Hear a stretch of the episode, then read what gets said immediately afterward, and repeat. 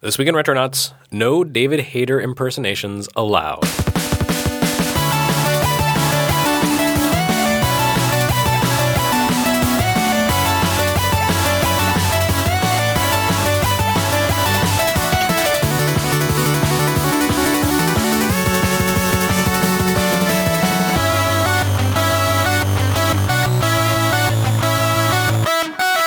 Everyone, and welcome to the latest episode of Retronauts for whatever the hell date this is. I'm Jeremy Parrish hosting, and with me in the studio, which has a nice, heady, swampy man stench to it already after Yes. two hours.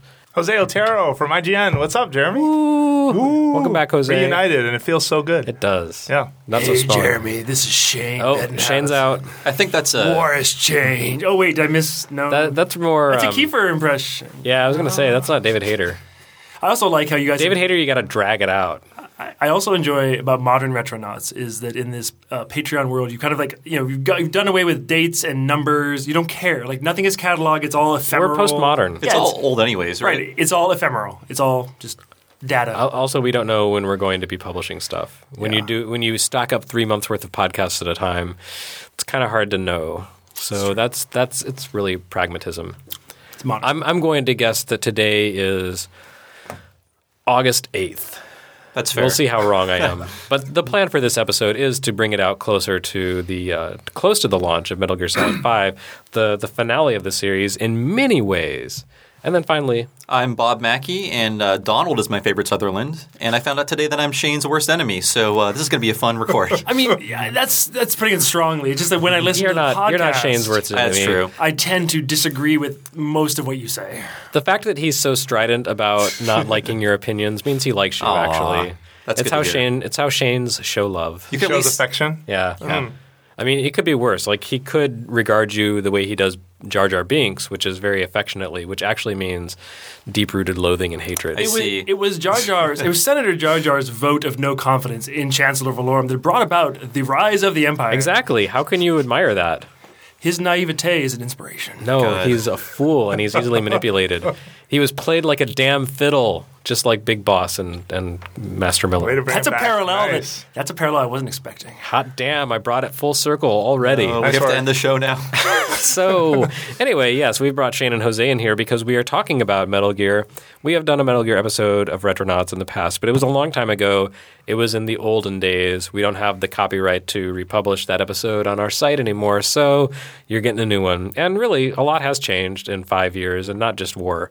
Um, it's uh, it's it's. I- Although, really, Like if you think I- about it, Kojima knew all about drone strikes way before we had them. Yeah, that's Come on. no, I mean the um, the, the Metal Gear series has actually been fairly prescient most of ever since Metal Gear Solid Two, really. Right, you're kind of jumping ahead. I, that's, Yeah, that's but- part of the conversation I was having with Jose on the way over here. Is like MGS2. The further away you get from it, when you go back and actually pay attention I feel like to it, Metal Gear Solid 2 is the most important game of 2015. It's like the yes. WikiLeaks game, really. it right? is. It is. Mm-hmm. Like you know. I'm not the first person to say that. no.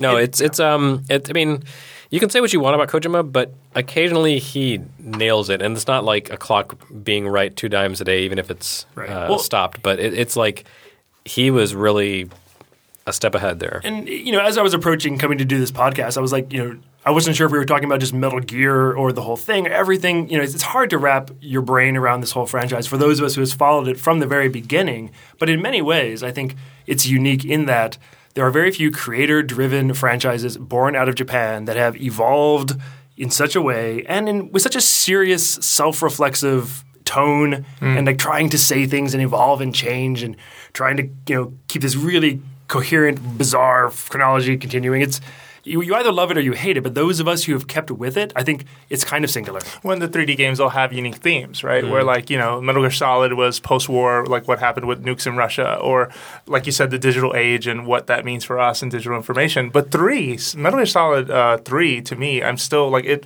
The theme is who do you serve, and what does that mean? Yeah, and, right. and, and I think Snake Eater for me is like the most fully formed, perfect game. But it's not the most. You know, I think MGS two is more uh, brilliant in its uh, audacity of its narrative or Right. whatever. But like, yeah, the, it, the, it's kind of unique in all of video gaming for me.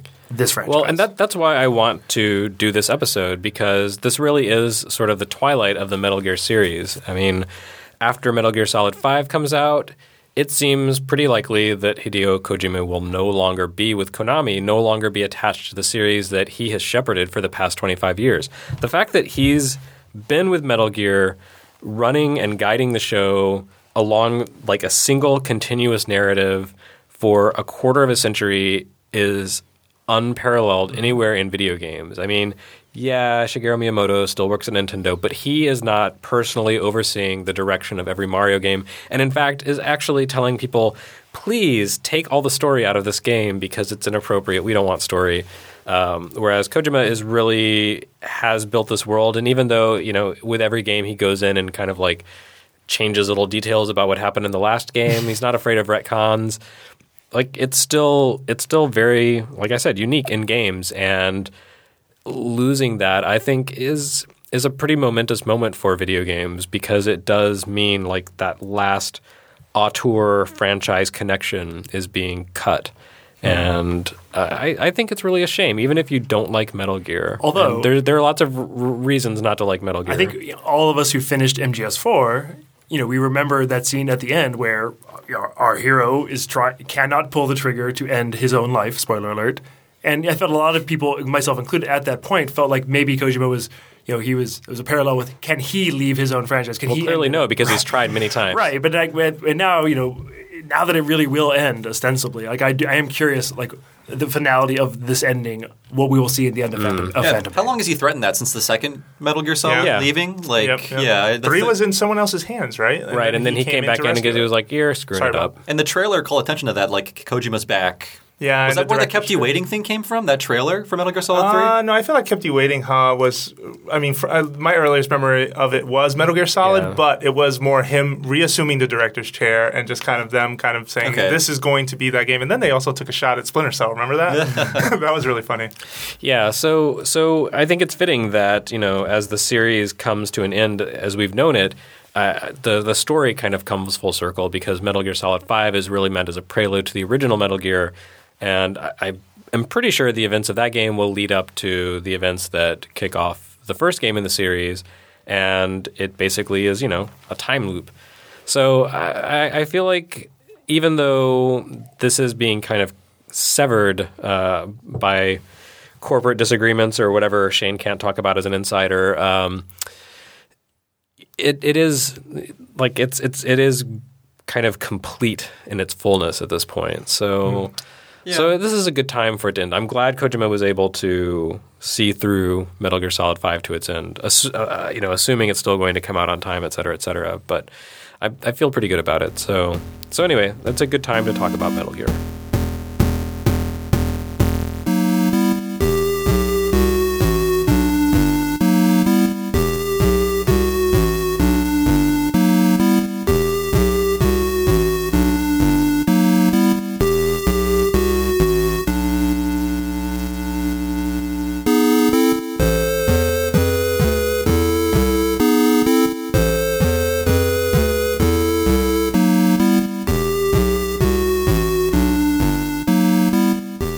Is Metal Gear? Sorry, what is Metal Gear? Wait, I thought you said we weren't allowed to do that. I know. Only you can. I'm do a it. liar. I'm a hypocrite just like you, Bob. I think Damn it!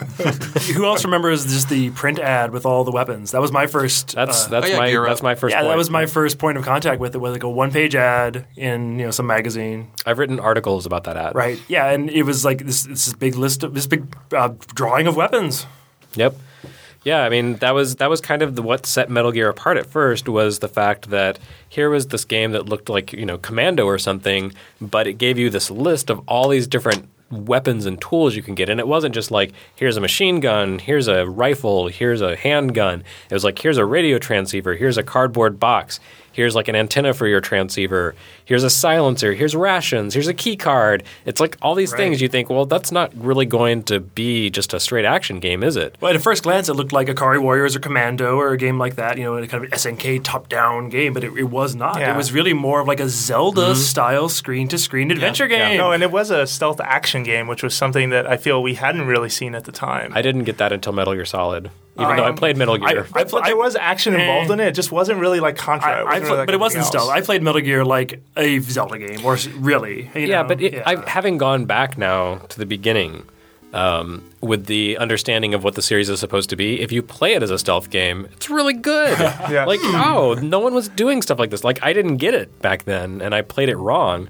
But if you play it as a stealth game, and you don't move in the cardboard box when enemies can see you. I was like, the, the cardboard box is stupid. Like I walk around in the cardboard box and people still shoot at me. That's not fooling Yeah. them. No, you have to sit still. I didn't get it. Well, I also- didn't really get that you had to avoid line of sight except Right. with the cameras. Yeah, yeah, Also, here in America, it was interesting. I'm sure your longtime listeners will know this was during the era where Konami had to make a sub label called Ultra because Nintendo would only let them publish so many games We a just year. we just published an episode of Retronauts about Ultra Games. Right. So I remember at first not connecting that this was Konami, and like game magazines like Nintendo Power did a big coverage on it, but it was a little bit weird, and like it took a while for me to figure out that this was not just some random game from a random publisher I'd never heard of. Well, before. it's it's pretty easy because it says Konami right there on the title screen. Yeah, that that's what that's what threw me. I, I I booted up Metal Gear. I was like, oh, Ultra Games. I have no idea who this is, but this game looks really cool. I want to play it.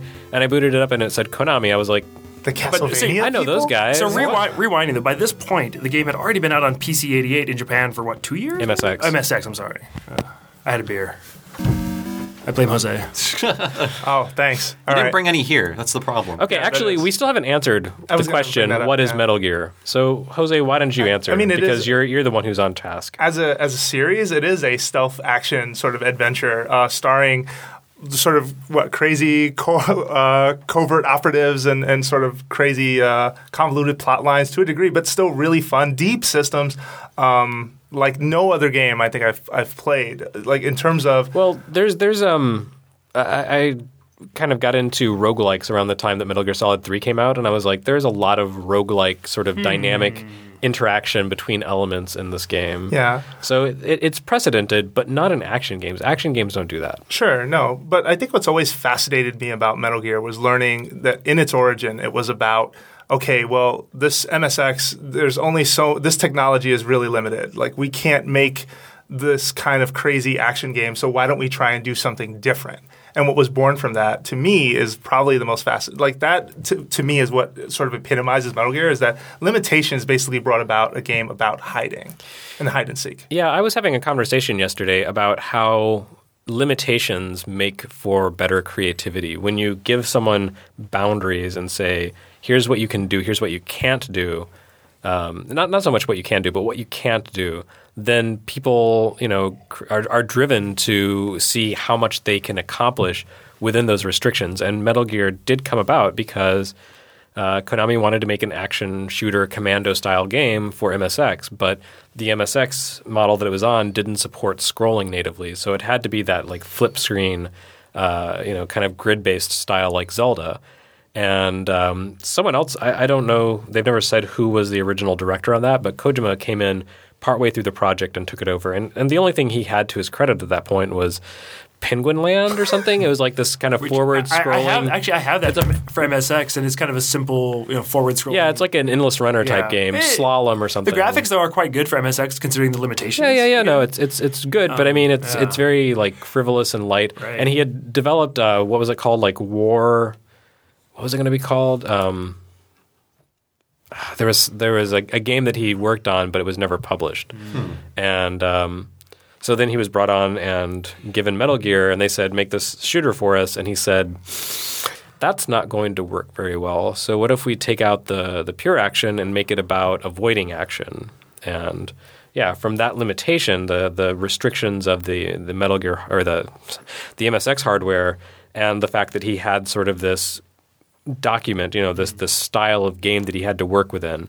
That's that's what came. That's how Metal Gear came And about. it is interesting. I remember when I first played it, like the fact that I had to like input frequencies into Oh. the game. Just the fact that that was like the first NES game where I had to do that. It felt like something I had to do in a PC game. And I was like, this reminds me the complexity of what a PC game might ask me to do. And it funny 'cause it has roots on PC in a way. Because MSX is a PC. Kind kind of. of, kind of. It's a hybrid, yeah. Yeah.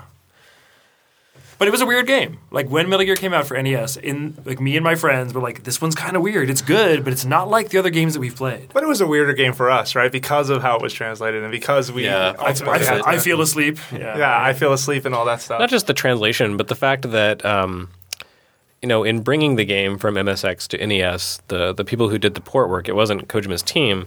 Um, they they changed up some of the details and the layout of the fortress. Like the buildings are reshuffled, and they added the jungle, so no, you no longer infiltrate by coming directly into the fortress through the That's water. Um, they they changed up a lot, but they didn't like program reprogram all the flags and uh, all the message you get, messages you get. So there are a lot of glitches and inconsistencies in the NES game.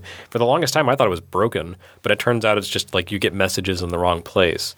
And uh, eventually, I figured out how to beat it. And even then, at the end, you never actually fight Metal Gear. They Right. took that out of the NES version. Right, you just put a bomb on a computer, right? right, it's a supercomputer, and then you have to fight Big Boss Yeah. and that's it. But I, I totally I totally grokked Metal Gear because I was super into GI Joe comics at the time. Not I was past the toys, but I still really liked the comics by by Larry Hama, and Metal Gear was basically um, it was a GI Joe comic that you could play. It had a storyline and it had all this equipment. Like Larry Hama's comics were always very much about the gear and about the experience of being a soldier. And you know, have you ever read his special mission comics? Like the the the the bit in Metal Gear Solid Three where um, Naked Snake gets really really into talking about uh, the gun that he's found, and he's like, "Yeah, let's go." He's like a total gun freak, uh, but not in like the scary way. Just like he's you know a nerd about it. Like that's that's totally something that you would have seen in a GI Joe comic. So. I mean, I even saw the ad for Metal Gear in a GI Joe comic for the first time. That's time. probably where I saw it. So Yeah. you know, like it, it was this. It was it was perfectly tuned to my interest. It, it, I I liked the uh, the Taxan kid developed uh, GI Joe game that came along eventually, but Metal Gear really was like a, a better experience, a better a better distillation of that concept with the crazy code names for the bad guys and the huge amount of gear and weaponry and the communications back with base. It was really good. It was it was very like action RPG ish in a military context. it felt very serious and mature to me, which very few games did at that point for NES, and I felt like something older players would be playing, and I was cool that I actually finished it. I don't know. It, was a, it was I don't know if I would unique. say it felt mature to me. Like the story twist is the same story twist that pretty much every action game on NES had. Like, oh, the the guy who was helping you is actually behind it That's all. every twist now, Codename, too, right? Codename Viper. Sure, but it wasn't as off the walls as like look at Contra. We're like, oh, we ripped our shirts off in the jungle and let's just shoot Yeah, everything with these crazy there's, guns. there's no Like, weird you know? aliens. There's no monsters. Nothing's Yeah. super deformed. Everything's kind of muted. There's a guy know. called Coward Duck though. That's true. but yeah, I don't know. It just felt kind of like above it and different and weird and adult, and it was always special to me. Yeah, it, it had those like weird movie, oblique, weirdly translated movie references too. Like, there's a big guy named Arnold that you have to shoot. There's a guy named Coward Duck who hides, and you have to like figure out how to kill him, even though he's trying to avoid your gunfire. And how about the cover of that NES game? I mean, it, that Oh, was oh, yeah. absolutely. Well, I, I had, hadn't seen the original Terminator at that point, so I didn't. I didn't get the Michael That Biehn reference, but Is brazen. Yeah. I'll give them that. Yeah. But I mean that that was like all of those things. The whole DNA of Metal Gear was right there in that first game: stealth and military uh, obsession and twisty narratives and uh, Hollywood fixations. And infiltrating a base, oddly enough, it's like that really has been the DNA of Metal Gear. It's like infiltrating bases. Yeah, I mean there have been a few games that have kind of taken away from that, but but generally it is about like insinuating yourself into an enemy fortress and Solo sneaking mission. Yep. Yep. And you know, with Metal Gear Solid, they started ranking you on how well you avoided enemies, and the best players could finish it quickly without ever being spotted, without killing anyone, aside from like the mandatory, uh, the mandatory shootouts. So, yeah, even though the the, the concept of, of stealth was kind of opaque at that point because it that's just not how games were. There was the Sentinel on PCs, and what else was there? Nothing really.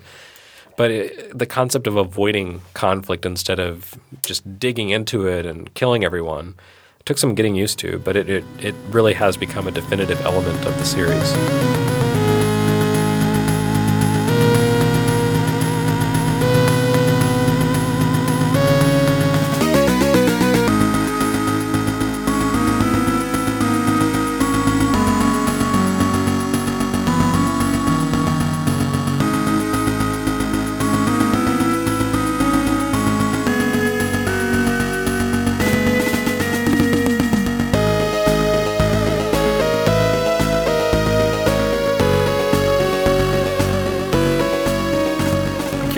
I'm curious, you know, post Metal Gear, we kind of branch off into two confusing paths, of which I'm not familiar enough with either one. Like both, you know, I've played Snake's Revenge and I've played Solid Snake, but never enough to really love them, and I've never finished either one. Yeah, I need to finish Solid Snake. I, re- get- I, yeah. I, I revisited Snake's Revenge recently for a live stream, so I spent like an hour with it. How was that? Because I have a weird, slightly badly tinged memories. Okay, so context first. Um, when Metal Gear came to America, it was much more popular than it had been in Japan. It sold really well here. Great advertising, you know, um, good packaging. It just it, it clicked. It, it was uh, it was popular. So Konami immediately green, greenlit a sequel for America on E NES. Like fast track sequel, like get this Like- thing out. Yeah, that, that game did not it didn't show up in Japan and it never went to MSX. It was made specifically for the American audience of NES gamers who liked Metal Gear. So, you know, it had nothing to do with Hideo Kojima, but but you know, you can see that the people who put this game together kind of got the original Metal Gear hmm. and they weren't as good at designing games as Kojima. So it's kind of a mess but like it still gets a lot right and it tries to do some interesting things in the way that you would expect NES sequels to do you know? Just like a link to the past or not a link to the past uh, uh, adventure of link was like okay what if zelda were a side scroller this kind of does the same thing. It's like hey you know those elevator scenes where you're like you see snake in the side from a side view and he goes up and down the levels what if we threw in some sequences where you don't just go up and down the levels, but you actually have to fight enemies, and it became like Russian attack, Like a- except with stealth, and it's brawler, terrible. Like a stealth brawler. no, it's awful. It's just absolutely god awful. But you know, I admire that they tried. Like they they looked at the NES market and what was selling in America, and were like, they really like this kind of game, so let's try to build this into the series. And it doesn't stray too much from what Metal Gear is. You still have to sneak around, but the idea is it just doesn't work because like the line of sights for enemy, you have to like be crawling one level below them, and apparently they never look down and see, oh, there's a guy in bright orange crawling toward me, um, and you you can Very shoot friendly. guys in there, but as soon as you're spotted in the side on view, uh, you're just swarmed with enemies, and you, you're you're not equipped to be a shooter hero in that. I wonder if the fire camo in Metal Gear Solid 3 was a callback to that or not. Because probably very not. They don't really they don't really acknowledge Yeah, that game. Kojima has no, doesn't. he has no ownership of it. Yeah. Yeah, like he said, oh yeah, that was a fine game, but it wasn't his game. Mm-hmm. Um, but yeah, a lot of the problems in in Solid or uh, Snake's Revenge, besides the the weird side scrolling sequences which just don't work, um, is also the fact that the level designs aren't as thoughtful. Like there are a lot of places where you can go from screen to screen.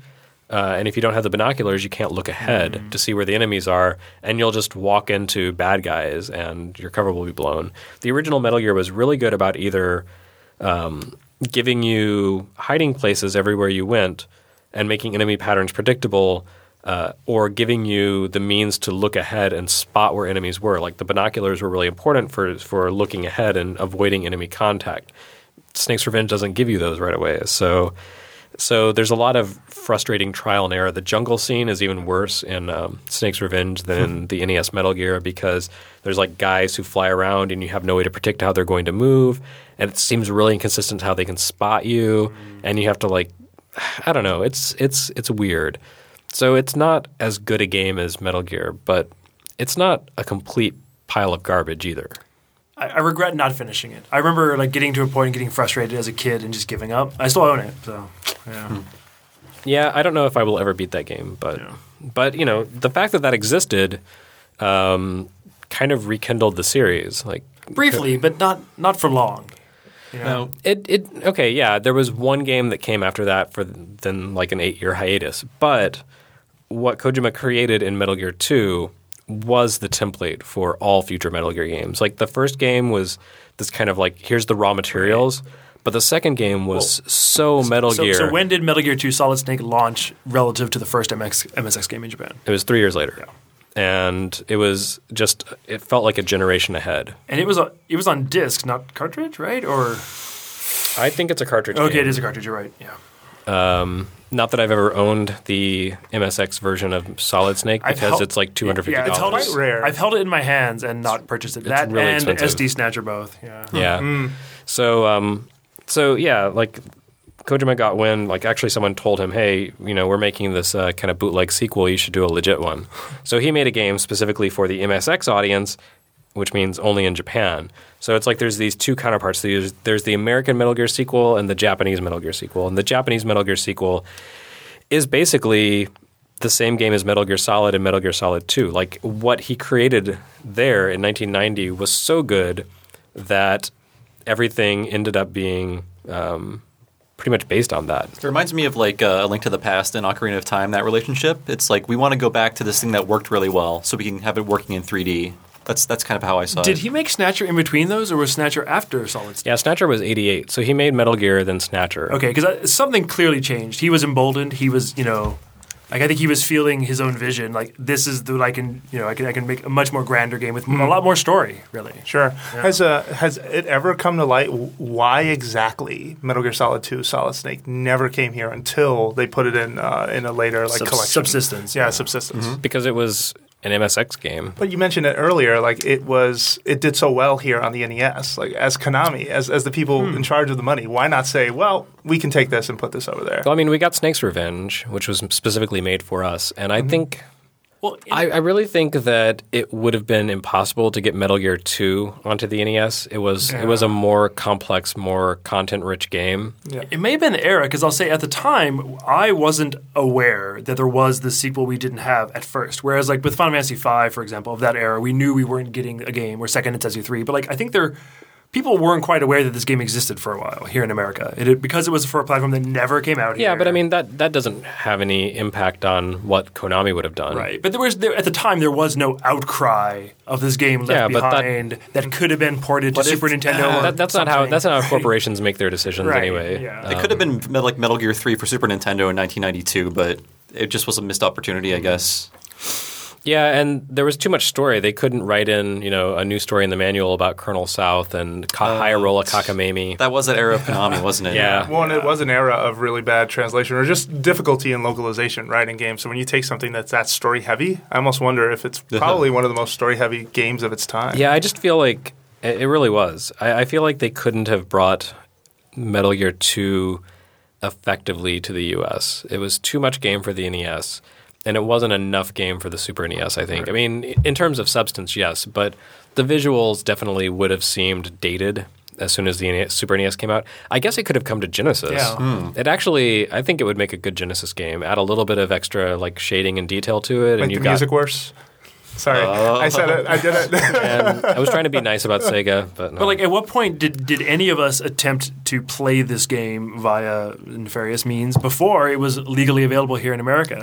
back I- back oh. when oh go ahead. Oh, I tried emulating it, but it was with an emulator that didn't have a um, like a controller input kind of uh, setup. So unplayably Yeah, hard. and then I got the subsistence and I made it like an hour in. I was like, uh, Right. I- Well, I need help. And I think most Metal Gear fans kind of had that same tragic cadence where we w- really wanted to play it when Subsistence came out. We started it, got some level into it, and kind of gave up because it's archaic by modern standards. Yeah. But Yeah, you can tell it came after Kojima made Snatcher because it has these weird adventure game elements to it. Yeah. Like the really infamous one where there's something that only happens at night, and so you have to trick a soldier into thinking it's night by getting a bird egg, a mystery bird egg from an incubator, and then hatching it, and it turns out to be an owl, and the soldier will hear the owl hooting. of course, And then think, oh, it's night. Obvious. And That's yeah, such a PC like that's- adventure game. Snake cannot just make an owl noise. like noise. you, you can tell that he was in kind of adventure game mode and was trying to integrate. I mean,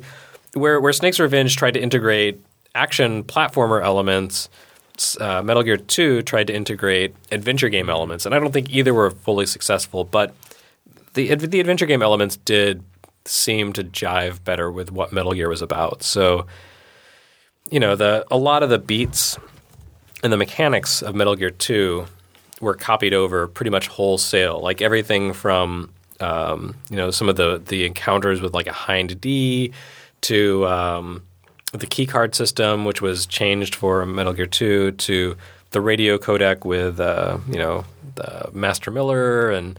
Uh, you you meet a lady there and she helps you out and maybe there's some hanky panky who knows. What about the, and there's uh, Gray Fox and yeah What about the using the ketchup on yourself? Is that in Metal Gear 2? It feels like another very adventure gamey thing. Like use ketchup on self to escape. I don't think that's an adventure gamey thing because that's that's an Easter egg. Oh, That- that, is that an Easter egg? I guess you have to wait for the ketchup, right? Like it's it's somebody. No, there's a, there's a couple of different ways to get out of the jail cell in Metal Gear Solid. Okay, yeah, And that's one right. of them is you can trick uh, Johnny Sasaki by falling on the ketchup and making him think you're dead. Yep. But if you bungle it, he'll be like, "Oh, are you kidding me? Yeah. Really, ketchup?" And he'll just walk off, I love and it that doesn't. there's It won't a, work again. Yeah, I love that there's a line of dialogue for that though, and that was one of the things that I'm not sure if in Solid Snake or the original, if there was sort of that mentality of Easter eggs or multiple ways of getting out uh, of of, uh, of handling a situation. Like I think that's the one thing about the series as a whole that I admire a lot. Yeah, I mean that was really when when when Metal Gear Solid came out. You know, there was like this eight year hiatus, and then Metal Gear returned.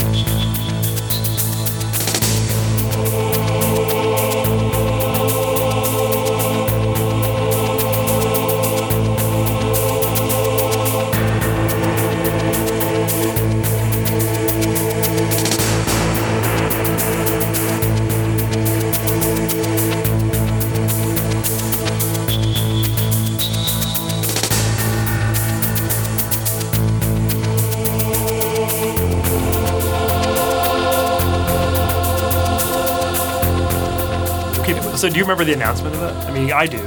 It was The uh, it was Of E3, Metal- right? it and was it was like E3. they showed off the ninja fight. well, they had no. It said E3 '98 was my second E3, and they had a CG trailer with Ninja. that would, Oh, that would have wow. been like 80, 97. Okay, it was 97. You're right. Yeah. I remember the CG Okay. trailer. Yes, I've seen the none- CG trailer and right, it's and none of that's in. But just the fact, I remember like, and like the you know Shinkawa art of the ninja, and like those of us who had fond memories of the original Metal Gear were like, wow, like Konami's bringing this back and like in this way, in this huge high spec AAA brand new platform. Like it was really exciting before we even knew what we were getting into. Right. Yeah. My first Yeah. my first realization of that was uh, I think there was a next gen next generation magazine cover. Oh yeah. Uh, and it had like the Shinkawa art of, of Gray Fox or the Cyborg Ninja, and um, I was like, "Oh man, Metal Gear, awesome!" And, like, because it's- I had actually rediscovered Metal Gear like 1995 or so. You know, it came out in America in 1998. I loved it, and then I kind of moved beyond NES games because that is what children do. They sell their NESs and get Super NESs. Um, but then I was on vacation with the girl I was dating at the time, and we stopped at like her cousin's house and had to kill some time. And he had an NES. This was like 1990 five, I want to say. And one of the games was Metal Gear. I was like, oh, I remember that because, you know, seven years seems so long when you're younger. And uh, so I popped it in and we played a little bit of it. And I was like, oh, man, this game was great. So, you know, two years later, they announced a sequel and it was still kind of fresh in my mind. And I was really ready for a sequel. Right. And I think people forget the way graphics looked the first two years of PlayStation 1. And Metal Gear Solid suddenly had this very different look. It looked unlike anything we'd ever seen. It had a purposefully limited color palette, which the- allowed them to to focus on like the bigger picture of how everything moved and looked. And Well, it also had limited camera uh, Right. movements. Like it was very much a fixed top-down perspective. It would occasionally come down to give you more impressive views, and you could switch into first-person mode with the binoculars at any time. Uh, and there were, you know, like the, Certain, the Nikita weapons, missile. yeah, like yeah. sniper. But other than that, it actually really felt faithful to the old Metal Gear games. I remember, you know, once you get inside the base, um, you start kind of like sneaking around tanks. That is that is totally straight out of the Yeah. first base in the original Metal Gear. There's there's all those tanks parked, and you're sneaking around them. But it was so much more immersive. Like you could crawl under the tanks and avoid guards, and then you had Well, to sneak. Up the phone. But it wasn't over all just elevator. rooms because there were huge rooms, but it was always top strict top down Mm-hmm. made sense. You right. understood the cone of vision. It was still that stealth mechanic, just kind of blown out in this larger scale. Did anyone else have the demo disc for this from that Oh, yeah. official PlayStation of magazine? course, I yeah. remember calling people into the room and being like, "Hold the controller now, now, now feel it as the helicopter goes by the screen." And like it, the vibration went from like the left to the right as the helicopter did. I was like, "This is amazing." I don't I don't think did the demo disc have vibration on it. It did. I don't, I don't remember that. Uh, no, it didn't have. Um, it didn't support DualShock until Subsistence. You're totally wrong, as Really? usual. No, No, I the- have the- distinct memories. the first Your memories are wrong. Whoa, No. Metal Metal Gear Metal Gear Gear Solid, Solid. did support vibration. That was a big part of it. Yep. But I don't think the demo disc did because Yeah, the you are demo right, disc actually. the demo disc takes you up to where Maybe uh, the it guy has the heart attack and it's like, oh, a guy has a heart attack. But then when you play it and you've got vibration on in the final game, like as he's having a heart attack, the control- controller starts shaking, and it's just like, oh my god! it's that like wasn't you're the feeling demo? his heart attack. I don't. I don't okay. think Did it the demo was go all Here's the- my question: all Does it matter? No. Let's move on. Did the, Who demo, shit? did the demo go all the way to the boss though? Did it? No, the demo okay. goes all the way to the heart attack, and then it ends. yeah. but- And there was there was another like there was a video segment that was captured from the Japanese game of uh, you know the this is Raven's territory, but um, you know it's in Japanese. So I will never forget my first uh, run-in with Metal Gear Solid, like just knowing what it was, because I was one of the people who sort of skipped out on the NES game. I just we I had a NES library, but that wasn't one of the games I picked up. Remember an EGM cover story? Like, I still remember the cover to this day. It was very uh, purple and gray, and it had like a drawing of Snake, like just jumping down, descending on a on a genome soldier. Oh yeah, I have that issue. Yeah, I still have that issue at home. And uh, that was also the first time I had learned that Solid Snake existed. And so from that point on, I remember trying to emulate that game and like Bob running into the problem of, well, nothing can support controllers, doesn't matter. But then reading the pages on pages of, wow, after eight years, this game is not only back, but it is better than ever. Um, and then actually getting it in, what was that, 1998, right? Uh, that, that holiday season and playing through it. And you know, even the stuff with vibration just didn't feel like a gimmick. It felt like it was all co- very No, conscious was- of what it was. Yes. There were there it was made made very considerate use of vibration. Like sometimes it would enhance the story. There was the part where um, the, the the most gimmicky part was where you're in the prison cell and Naomi calls you and is like, "Put the controller on your neck and I'll give you a massage." I was like, uh, It was your arm. It was your arm. or the arm, whatever. but yeah, that was a little weird. But was a little but weird. there was just a lot that the game did that really made like very clever use of the medium. You know, Yeah. from from look up the codec uh, on the back of the box. to even the presentation, right? Like Metal Gear, or no, excuse me, Mega Man Legends was probably the first game I can remember in the PlayStation era that uh, it was switching between gameplay and story stuff, but it was the same. It looked the same. It looked Mm-hmm. like the same engine. And Metal Gear was the only other one that I can remember at that time that really stood out, but also that was really conscious of the way it was directed and the way it was unfolded. It was a, it was like a blockbuster film, and I was just like, wait, what? Yeah, the, the Like, direction. how is this possible? The direction, the framing is very filmic. Mm-hmm. f- like for me, if I think about Metal Gear Solid, like what one element of this game really like blew up my mind, it was Foxhound. It was the idea of this like Sentai group of crazy villain, super villains who were the bosses, who I was going to fight, and those encounters one by one so unforgettably amazing, and like. It's, for me, that was what took this game to a whole level that like, Metal Gear had never been to. yeah, and packed with their own each each uh, soliloquy. So so Right. good. I mean, obviously everyone thinks about Psycho Mantis, like how you know, how clever that was and how it read your Mm-hmm. your um, your memory card. But like all those battles are great. Yeah, no, they were fun boss battles. Even uh, even something as uh, early as Revolver Ocelot, which you, I don't know. I look back on it, I'm like, I was really impressed by this, and I just remember going, "Wow." Well, I this mean, is it. like you're playing, you're fighting a boss fight, and he's taunting you as you play. He's like, you know, hiding from you so that he can reload his revolver because he only gets six shots. But then he's like making fun of you while he does it just to kind of piss you off. He's and, like, and the voice acting, I like. Yeah, it was great This was a- this is one of the first games. You know, for, that had really great voice acting and good writing and well delivered throughout. You know, I, I it's first the played only it. it's the only great uh, performance David Hayter gave in the series. Yeah, he- he- Whoa. well, I was no, he's he's said he like he was kind kind of of doing lost his voice. He was kind of doing a little bit of like a. He, he- I think after the first one, he kind of like pushed it a little too far Mm. at times. You know. Mm-hmm. Yeah. I don't know. I, I love Snake Eater, but we're not up to that game yet, so I'm not gonna. But you know, it's interesting, like to think that this was a fully voiced game when it came out, whereas like Final Fantasy wouldn't be till the next generation of Final Fantasy X to have a fully voiced Final Fantasy. you that's right. Right, but you know, it, it was it was a smaller game too. It was more compact. It's like a nine hour game, ten hour game as opposed to forty to sixty hours. And you know, you have a much smaller cast. Um, there is a, a ton of dialogue. It's a massive script. Yeah, no, and like pro- I, I don't want to downplay it, but it, it made more sense for a game like that to be fully voiced than for something like Final Fantasy. And even Final Fantasy wouldn't be fully voiced until. Actually, has Final Fantasy ever been fully voiced? That's true. No, There's always NPCs who are just Right, text. That's right. Yeah, but uh, it was a fantastic localization by Jeremy Blaustein. Well, yeah, it I is- mean, it's- incredible work. It's He funny rem- with him with remembering. soundtrack. Oh yeah, what what podcast was that where Jeremy Blaustein was talking all about? Oh wait, it was It this Retronauts. podcast. That if you haven't listened to that, Yeah. yeah, this is stop here, go listen to that, come back. Yeah. Based on interviews too, it feels like this was the only Metal Gear Solid game to have where the localizers had more freedom and more control, and that's immediately why Blaustein didn't do the rest of them. Yeah, I mean, as soon as this game came out, Kojima became a superstar, and with that came a lot of prima donna tendencies. Yeah. and he wanted absolute control over. Um, over the localization, even though he's not a native English speaker and he knows English, but not. I, one of the big problems of the series is that he knows English, but not enough to know when something sounds really dumb for a native English speaker. So you have stuff like Diamond Dogs. Yeah. Yes. Hey, the whole. you, you and your other David Bowie hating friends, leave us the hell alone. I love me some David Bowie, but it's hard to take a military organization seriously when they're named after a David Bowie song. Team Ziggy Like- Stardust. Yeah, like I'm, I'm not. I, I, I like Queen, but I'm not going to name my organization Fat Bottom Girls. It's just not going to happen.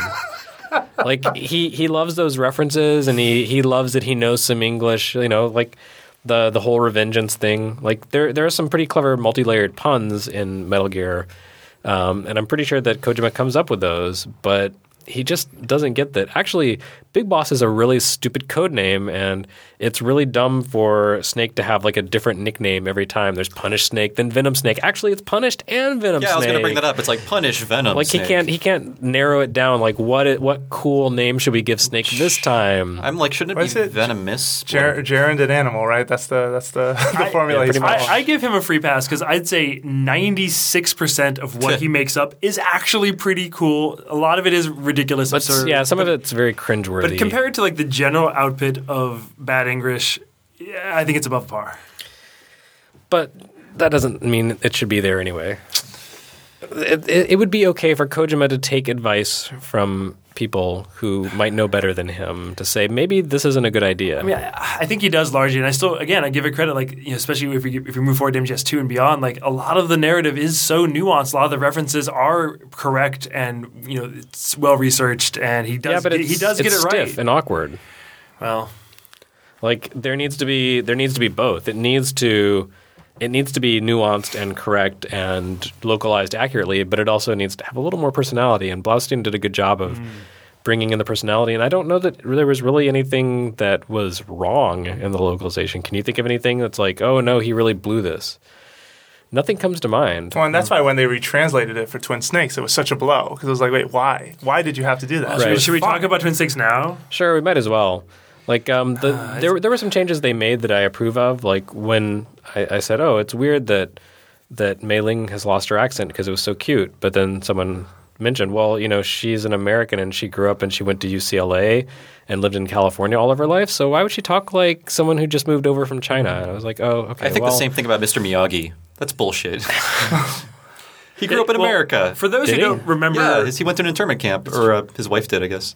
Are you talking about Pat Morita or Mr. Pat Morita. Miyagi? I know. And uh, But the character is what I'm talking about. No, about. I mean the character too. I thought Like, maybe you were talking about the one in the Jaden Smith reboot. uh, that's Jackie This is Chan. gonna be silly, but in where defense, his, where his wife died in a tragic drunk driving accident. oh, so no Bummer. internment camp this time. Back to Twin Snakes. If you don't remember, it's a weird product for the Nintendo GameCube. It was a combination of work between um, Silicon Knights, Nintendo, and Konami. How did and Silicon Ryuhei Knights? Kitamura. How Right. What did, what what magic spell did Silicon Knights cast on like Konami and Nintendo? I like I want to know where this clout came from. I asked it So before. he, uh, it's funny because um, we had uh, we had him on the Denis Dyack was on our podcast once over uh, at IGN, and he did say because we asked about that, like, how did this happen? Like, what what exactly was the Tell conversation me you used like? to work at One Up. He said, he, yeah, I did. um, He- he said he was sitting in the cafeteria one day, and I think Iwata or so, basically higher ups came to sit with him and said, "Hey, we would love. Oh, I think it was Miyamoto. We would love if you worked with Konami to bring Metal Gear Solid to the GameCube." And he was just like, "Wait, what?" Like really? And that was sort of his response because it feels like he didn't really understand or know why they picked them either to an extent. I mean, Eternal Darkness, which is by Silicon Knights, published by Nintendo, is regarded as the best game they made. It was very creative, did a lot of unique things. Sure. You know, they may have thought, oh, you have a unique point of view, you could bring something new to the table for Twin Snakes. Unfortunately, w- a lot of the changes they made to that game um, damaged the playability of it. Like the fact that you could switch the first person view to shoot makes most of the boss encounters really easy if you choose to do But that. I would argue is was it their fault or was that Kojima's fault? Because didn't Kojima produce this game? Twin Snakes wasn't that a Kojima game? Just His- to put his it out name's there. on it. I his mean, I name don't know what is that all means, over it. What does yeah. that mean anymore? Sure, but um, it was clearly like, hey, Metal Gear Solid Two was a hit. Let's marry what is considered some of our best game, which was Metal Gear Solid um, at the time. Although it took a while for people to come around Metal Gear Solid Two, Snake, you know that, um, and marry that with the mechanics from the second game with the first. I do think had it been on a different platform, it might have done you know been a bigger deal because I think by the time it came out, you know like fa- you know, fans of the franchise who happened to have GameCubes bought it, but it wasn't a huge deal. Actually, like I can kind of see how Dyack was appealing because I think after Eternal Darkness, people were thinking, okay, what's he going to do next? This is really cool and innovative, and maybe he, people thought he was on the same track as Kojima until Too Human and everything else that happened. But um, I can kind of see it now and after thinking about it. I think that's really fair. Yeah. Yeah, I mean, no one knew what the future was going to bring. It was just tears, but no one knew that. Yeah, but it wasn't just the changes to gameplay that kind of rubbed us the wrong way Right. too, right? It was Voice also the acting. c- voice acting, the cutscenes, cutscenes that Well, were you mentioned the incredibly Ryuhei, over the top. That Ryuhei Kitamura, the director, Japanese director, directed them, and some of them are great. Like the one before the Battle of the Ninja is really good. It's It like- is. but they're very over the top, very bloody. you know? Mm-hmm. Yeah, yeah, no, very inspired by the Matrix, right? Like down to, uh, I, I'll never forget that scene. The cyborg ninja floats to the ceiling, is wiggling his hand, and all of these uh. slashes are happening, and he falls down with a piece of concrete and kicks it at Snake. And I'm just like, what is happening? What happened to this this game, this series that I really love because the main character wasn't, you know, some sort of a superhero. Yeah, I mean the whole the whole time in in every Metal Gear game, Solid Snake is always saying, you know, I'm not that great. There's nothing amazing about me. I'm just good at you know at at, at being a soldier. i I'm good at following orders and you know doing what I need to do. And uh, a big part of a big part of the game's appeal, like you said, is his vulnerability. I mean, he ends up getting caught and tortured most games. Metal Gear Solid 2, he's basically being played like a sucker the entire time, like a damn fiddle. And um, you know, that's he's not the the ultimate soldier in that sense. He's uh he's not a superhero. He's he's a guy who is just really good at killing and sneaking. And when he gets into those big flashy over the top fights, it seems a little silly. Well, I I think, I never- think, oh, I was saying, I think, I think we should go back and think about the impact of Metal Gear Solid as well, because this did launch into a world before first-person shooters were 33% of the market. You know, this was a AAA across the board, massive success for you know adult gamers, teen gamers. It was super cool. It was not weird Japanese. It was like mm-hmm. it was a big deal, and it inspired. Splinter Cell inspired a lot of these stealth action games. You know, it, it, it really did change the industry. It was money in the bank for Tom Clancy, that's for sure. Yeah.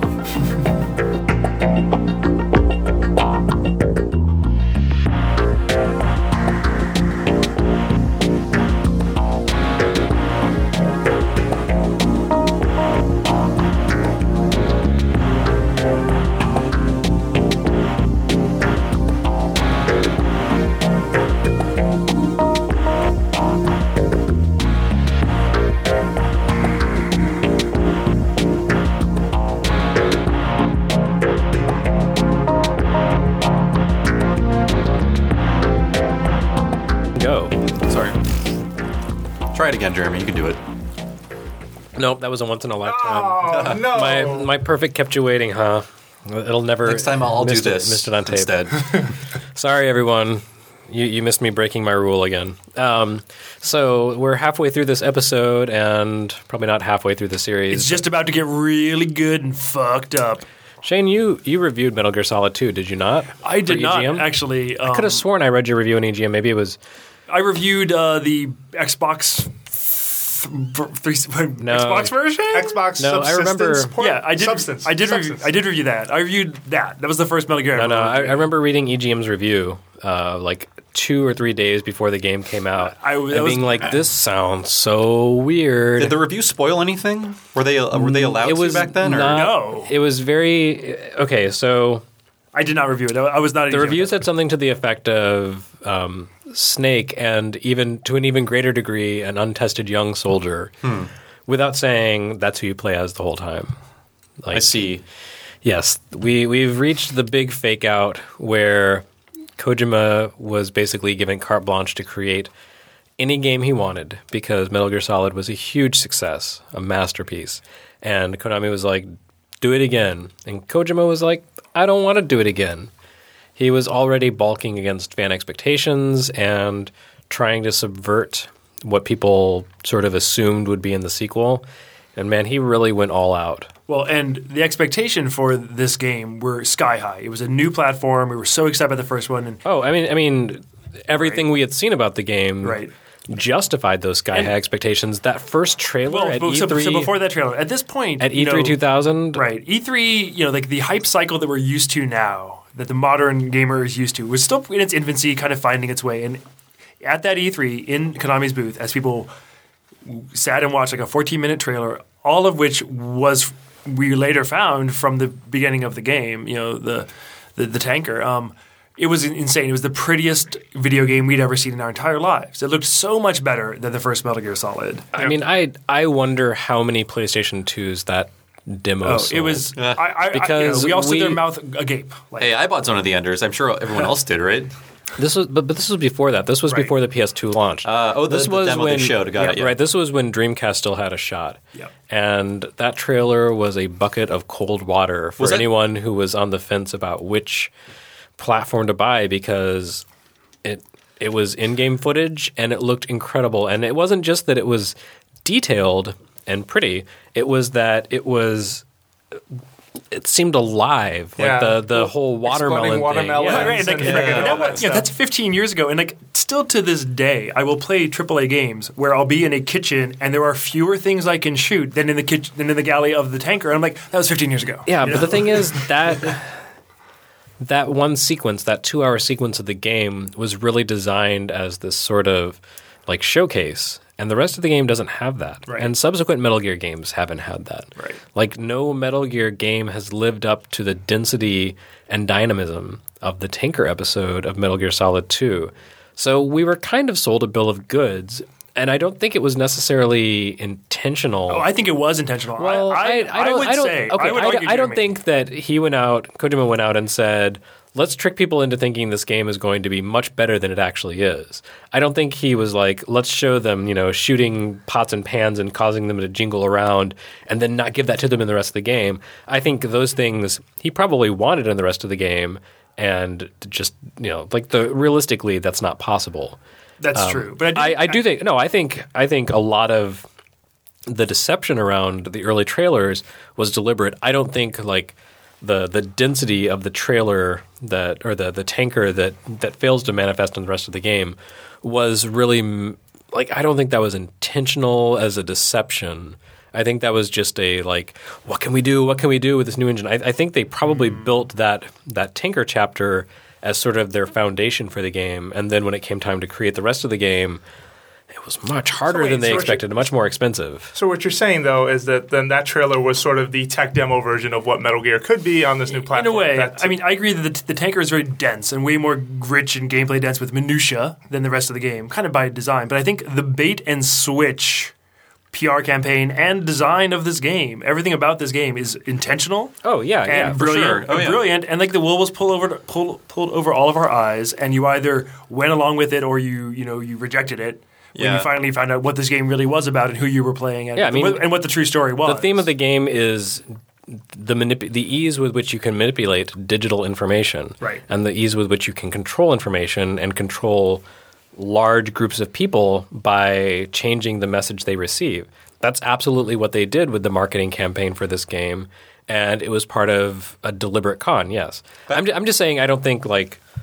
The, you know some of the some of the like oh my god I can't believe a video game can do that and then you don't really see that stuff through the rest of the game. Mm-hmm. I don't think that was meant to be like ha ha ha you stupid gamers. It was more like Yeah. whoops wow that, that's really expensive. when you to only do. saw that stuff in the tanker chapter, right? Like Right. you saw mostly the lighting effects. You saw like crazy things like I that, mean, like the there's enemy stuff that like can see your, the your flooded shadow. areas where there's like a rubber ducky and stuff. Yeah. but it's That's just not cute. the It's Then you funny, reach like, the- but it's funny. If I think back on this game, it's like what was done later in the game with Raiden from a narrative perspective and from how the game is presented to the player is so much more inventive and ultimately more impactful to the way that games are made and that like it's it, like being able to shoot a, a, a cup in the tank in the tankers is so unimportant to me versus the actual brilliance of what that game does. Later. Yeah, sure. and, and I agree. And I, re- I, re- I remember watching a trailer where you see Metal Gear Ray sort of sitting on the tanker, Snake looking up at it, and there's a line of dialogue, something like, "Well, I, I don't remember what he says, but in my head, I remember going, how the heck do you even survive this? like, what is going to happen here?" But then what inevitably showed up instead was every bit as inventive, even though it is also every bit as controversial among So fans. Like, why there are don't people who are very split on Metal I Gear do wonder though what Kojima thought the reaction would be because I was working at a GameStop uh, during that release, and the day after the game came out, I have never seen so many returns in my life. Not returns, but trade-ins because we, did, we didn't offer returns at that point. Yeah, no, the book was closed on that. I, would just say wonder. pe- people often point to in Japan how Raiden's on the box art. Yeah. right. Like it's different. Like they revealed But him. the Japanese version came out after the American version. That's true, and they revealed him right before launch in Japan, like a press conference. you know, Just seeing the amount of rage this game generated, I think it kind of poisoned the well for Metal, for Metal Gear from then on. I think people still associate it with this this debacle. Maybe it's faded over time, and I like what it does, but I think lots of people were angry about it, and I'm wondering like like what they expected from this. So why don't we actually talk about what we're talking Yeah. about? Oh, sure, sure. Which is that Very Metal Gear. Solid 2 followed the story of Metal Gear Solid. It's like three years later. Solid Snake has gone kind of rogue. Uh, he and uh, his mission controller, um, Otacon, have basically founded their own organization to prevent the proliferation of Metal Gear nuclear tanks. We haven't even mentioned what Metal Gear is. It's a walking nuclear tank, uh, a ballistic first strike platform capable of launching missiles anywhere in the world from anywhere in the world. A, a terrible weapon of mass destruction. Okay, great. So at the end of Metal Gear Solid, you take down Metal Gear, and then uh, Revolver Ocelot, the first boss you fight, turns out to be kind of like the manipulator behind the whole thing, and he gets the data for Metal Gear and then sells it to anyone who will buy it. So all of a sudden, Metal Gear like has entered the world, and every dot .com has one. Uh, I don't know why Pets.com needs one, but but you know, maybe if they had uh, integrated Metal Gear into their plans for launching uh, dog food across the country, they would have lasted longer. Yeah. Um, so anyway, Snake and and Otacon are basically terrorists uh, fighting to prevent Armageddon, essentially. And the first chapter of the game, you're working on a tip-off that um, there's going to be like the next generation Metal Gear being shipped by Americans on a freighter, and you want to go and sink the ship or whatever, or get data on it and expose to the world that hey, the American military is is involved in this too. Um, and then that turns out to be a ruse, also planned by Ocelot, and um, Snake gets caught up as they detonate the ship. Ocelot steals Metal Gear, um, frames Snake for it, and turns him into like an internationally known and wanted terrorist, and everything goes terrible. And- That's the second hour of the game. Beyond that is totally different. yeah. Yeah, and you find out that uh, so Metal Gear Solid had a cliffhanger ending after the credits where he was working for the president, and then you find out that the president, George Sears, is a clone of Solid Snake, one of three clones along with Liquid Snake, which was w- the weirdest part of that yeah, story. I will me. say, and like Solid, that was the lamest part of that Solidus, story for me. yeah, Solidus is kind of lame. Like I was, Yeah. thinking, I was thinking about this yesterday. I was like, man, I love me some GS2, but Solidus not so good. Yeah. not so good. I think his name is President Octopus, right? Is that his uh, Metal Gear name? He's he's one step above Doctor Octopus. Right. So after that that second hour, like ninety minutes, two hours, the tanker sinks, and you never play a snake again. In fact, Snake is considered dead, and you control this very effeminate young man named Raiden, whose codename is Snake, but who's clearly not Solid Snake. And the entire time, I don't know, the first time I played, the entire time I was like, so when do I get to control Snake again? When is Snake going to be back in the game? But then Snake shows up in disguise right. to help you. and it's such a it's such a Pliskin. Right. yeah, it's such an obvious disguise. You're like, well, that's clearly Solid Snake. like even even the on? character of Iroquois is kind of like obviously not. Re- yeah, like he, it's it's weird how obvious it all is. Right. right. right. But it's it's interesting because you like two hours into the game, you start over from scratch, and you're given the tutorial like Oh yeah. Snake, press the circle button to you know to do this or that. And it's like you've been doing this for two But, like, hours. don't we all remember that that first moment of the way Raiden responds, the way he responds to the commands he's getting, and like as the player, the player who's expecting the relationship between you and Snake that you've had, suddenly you have this guy who isn't isn't Snake, who is reacting to things in the opposite way to Snake, who is the whiny player. Mm-hmm. Who's the he is the whiny guy, the video gamer. Doesn't he arrive there? Kojima Like, sure called it. th- doesn't he arrive on the scene like Snake did in Metal Gear Solid One? Yeah, he, like the whole thing. It turns out, like every beat of the story is an, right, an yeah. imitation of something in Metal Gear Solid, which in turn was an imitation of something in Metal Gear Solid or in Metal Gear Two. Hmm. So it's like this third iteration of of these ideas. Solid Snake simula- simulation. Right. It's like it's the But shadows. is that really what it means? I thought it meant stood for simulation for societal sanity. Or, Right. But clearly, early on, like either at this point you're either rejecting it or you're intrigued, like I was, about Yeah. like what is Kojima saying here? Who is this person? What what is this reality? Is this real? And you know, in between, we didn't really talk about VR missions after Metal Gear Solid. That's right. Part of um, Metal Gear Solid Integral and Ghost Babel. and, and Ghost Babel, right, as well. Um, but like, yeah, the question of is this real suddenly comes into Metal Gear for the first time.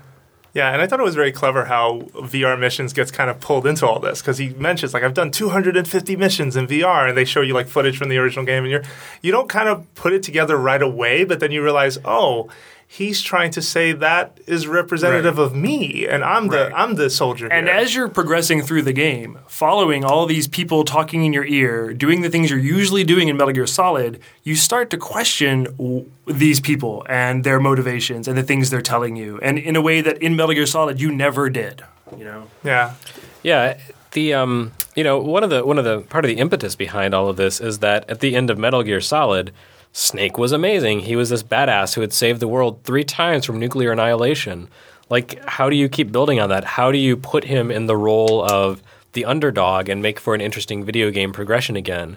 And you know, in the tanker, um, they they do a little bit of that by taking away his camouflage because of a, a bungled jump uh, onto the tanker, and you know, of course, he has to infiltrate with just a silenced pistol. But even so, like, there's never a doubt, like, oh yeah, Snake's going to kick everyone's butt. But all of a sudden, you're taken away from that, and you're put in the role of someone inexperienced, someone who doesn't know what he's doing, and you see Snake from the outside, and you're like, wow, he's really cool. Why is he crawling around in a cardboard box? Okay, whatever, he's really cool. Um, but you know, Raiden is not. Raiden is the opposite of cool. He's like kind of helpless and spineless and doesn't have any motivation. I, I think I, I, think would the say game his girlfriend Rose provides plenty of motivation. I think the biggest mistake that game makes, uh, you know, it does a lot of really cool stuff. It also makes some mistakes, and I think one of them is that they just piled too much onto the story there. Like if Raiden hadn't really been secretly a child soldier who was traumatized, and if Rose wasn't constantly trying to remind him that the next day is President's Day, like there, there's a lot of stuff that's just really almost kind of superfluous, and I think also- I think it's trying too hard at times. Yeah, and it was double cross on top of double cross on top of double cross, which Yeah, at I the end still- of the day still- was exhausting. Let's be fair. Yeah, like by the end of that story, you were like, I don't know who to trust anymore. Well, and for me, the fact that Raiden the Jack can trust Rose at the end is astonishing because I could not, but he does. It was hard to though because even the, their romance, like their conversations on Codec, there were parts where you were just like, "Ah, I just want this conversation to end." To some degree, I know you're, you're saying that she does provide um, some. I, I forgot how you put it. She provides motivation, yeah, and motivation, context, and yeah. But um, you know, what day is it tomorrow? And and just the love blooms on a battlefield thing just came around again, almost a second time, but not in a. I thought it was much better the first time around in Metal Gear Solid. Yeah, I, I think the game kind of loses momentum toward the end. The the final sequence, the f- playability, where you're fighting through the Metal Gear arsenal, the the new true next generation Metal Gear, which is like a giant thing. Um, that's pretty amazing because the entire time you're getting all these weird uh, communications from your mission control, who's like really making you doubt your sanity and whether anything in the game is actually happening. Well, and that- and then that and then you get to the you get to the finale where there's the big showdown and all the double crosses, and to me it muddies the water. Like I think if they had been more straightforward about everything, it it would have like the themes would have been stronger. But instead, it's just like. There's all this digital information being manipulated, but then you get to the real people, and it's just like, well, you know, no one's Chan- telling the truth anyway, so who knows? You know, changes did have to be made. Yeah, I was gonna say. the end of that game because of the events of 9/11. right? I want to know what was cut Do, do we have any idea? It was really just a cutscene, wasn't it? Where I thought they, there was more was- to it. I think there was more cut, and we'll probably never know. but- Yeah, I mean, is some of it on? Who can forget the uh, Metal Gear Solid Two, uh, the, the the disc that they put out on PlayStation Two, where I you were kind that, of it's able great. to look through. Yeah, I have it too. Document- but- document Yeah, it? they Yeah. documented Metal Gear Solid. Um, I wonder if some of the answer isn't there because it has all the design documents Right. for that game. Well, and you were saying you're, you know, the things you think are uh, not the great about this game. I think one of the uh, problems are the lack of boss encounters. You know, like what few boss encounters there are are generally pretty good. Like you know, Fat Man, Olga. Um, what else? There's like two other ones. Laugh and grow Vamp. fat. Vamp. Vamp fight's quite Yes. good. Vamp the fortune thing was quite such a huge ripoff. I really wanted to fight her. I, I was I wanted to say like, how am I going to fight this this character who cannot be killed? But they never answered yeah, that. you don't They're really just get like, to fight her. yeah. And if you look in like you know the document or some of the art books, there were two other members of Dead Cell Yeah. who were who were dropped. Um, Hmm. And I do always think like Given who and what they were, I'm kind of glad they dropped them. Right. Well, and I feel like the bosses weren't the strongest suit in this game, and it's good enough without having great boss battles. But that's why with MGS3, I feel like he did go back to MGS in terms of like hitting the boss notes in the way I wanted him mm-hmm. to. Because Yeah. even the fight against all the Rays at the end is kind of a little like It's really Yeah, I don't boring. like it. Yeah, no. Like the the harder the difficulty, the more boring it is because you have to kill like 25 of them on the hardest difficulty. That's I've never done that. I just can't even imagine. And even the It's so fight with, tedious. with Solidus was kind of unsatisfying. I mean, it was they sort of you into learning how to use the sword, the samurai sword, towards the later half of that game, Right. and then you have to actually use it in this fight. And so at first, I was really disoriented. I was just like, I don't understand how this works. This is kind of weird and different. But I was glad I got through it. And actually, Metal Gear Solid Two, uh, Sons of Liberty, I think is the one Metal Gear I have finished more times than Hmm. any other in the series. I spent hours foraging for Easter eggs in that game, calling in from like the ladies' room or something just to hear what someone would tell me. Yeah. Because it felt like such a deep game. I also argue that the moment to moment gameplay as Raiden is actually really fun, and in some ways more fun than moment to moment gameplay as Snake. Just Put that out there. I think I think Raiden doesn't really come into his own until he gets the sword. Right, with the Like sword, that- at yeah. that point, he becomes a different character. Yeah. yeah, and it's it's unusual, and he's he's basically like you know that that bonus mode you liked where you could play as a cyborg ninja in Metal Gear VR missions. Well, now that's part of the game. Yeah, and and for me, like the hour in the game, you know, towards the end, but before you know, before it kind of hits its climax, where it's all falling apart, like where Kojima is pontificating about where he thinks the internet and the dissemination of information is going to go. That uh, that hour, the fission mailed hour, is for me the single most intelligent, prescient, genius has come true in my lifetime Mm-hmm. thing I've played in a video game. And that's very rare for me to pull out like, hey, there are ideas presented in this video game that are controversial and interesting and that have come to pass. Yeah, I didn't really get that in 2001, but in 2010, I was like, There's oh, a there's yeah. a point there's a point where like, you know, whoever's talking, Kojima's talking, basically, he's like, just because you can put your opinion on the internet doesn't mean you know, does that mean that your opinion has as much weight as an expert opinion? And what does it mean when we're all full of opinion when there's millions of opinions? What does it mean about expert opinions and truth I feel like it's pretty daring for a mainstream game to go for for that. I don't know. I felt it was a very dark message too at the end. Like the future's kind of fucked. Everybody, sorry, but I feel like most modern mainstream games, like the deepest they go is like maybe some good guys are bad sometimes, and maybe some bad guys are good. We're not going to commit to anything. Right. You know, like mm. Yeah, the, the message there is a lot deeper than Bioshock Infinite's. Oh, I was tiptoeing around that. Yeah. ooh. but so it's not the only one. So yeah, obviously that didn't go over entirely well. Like I enjoyed the game. I find it hard to replay because of all the the stuff that's just like, what is this about? Like when the the bomb expert starts feeling sorry for himself. Okay, I get it. You you lied. Deception through information, and uh, that's that's great and all. But your story is stupid, and I hate you.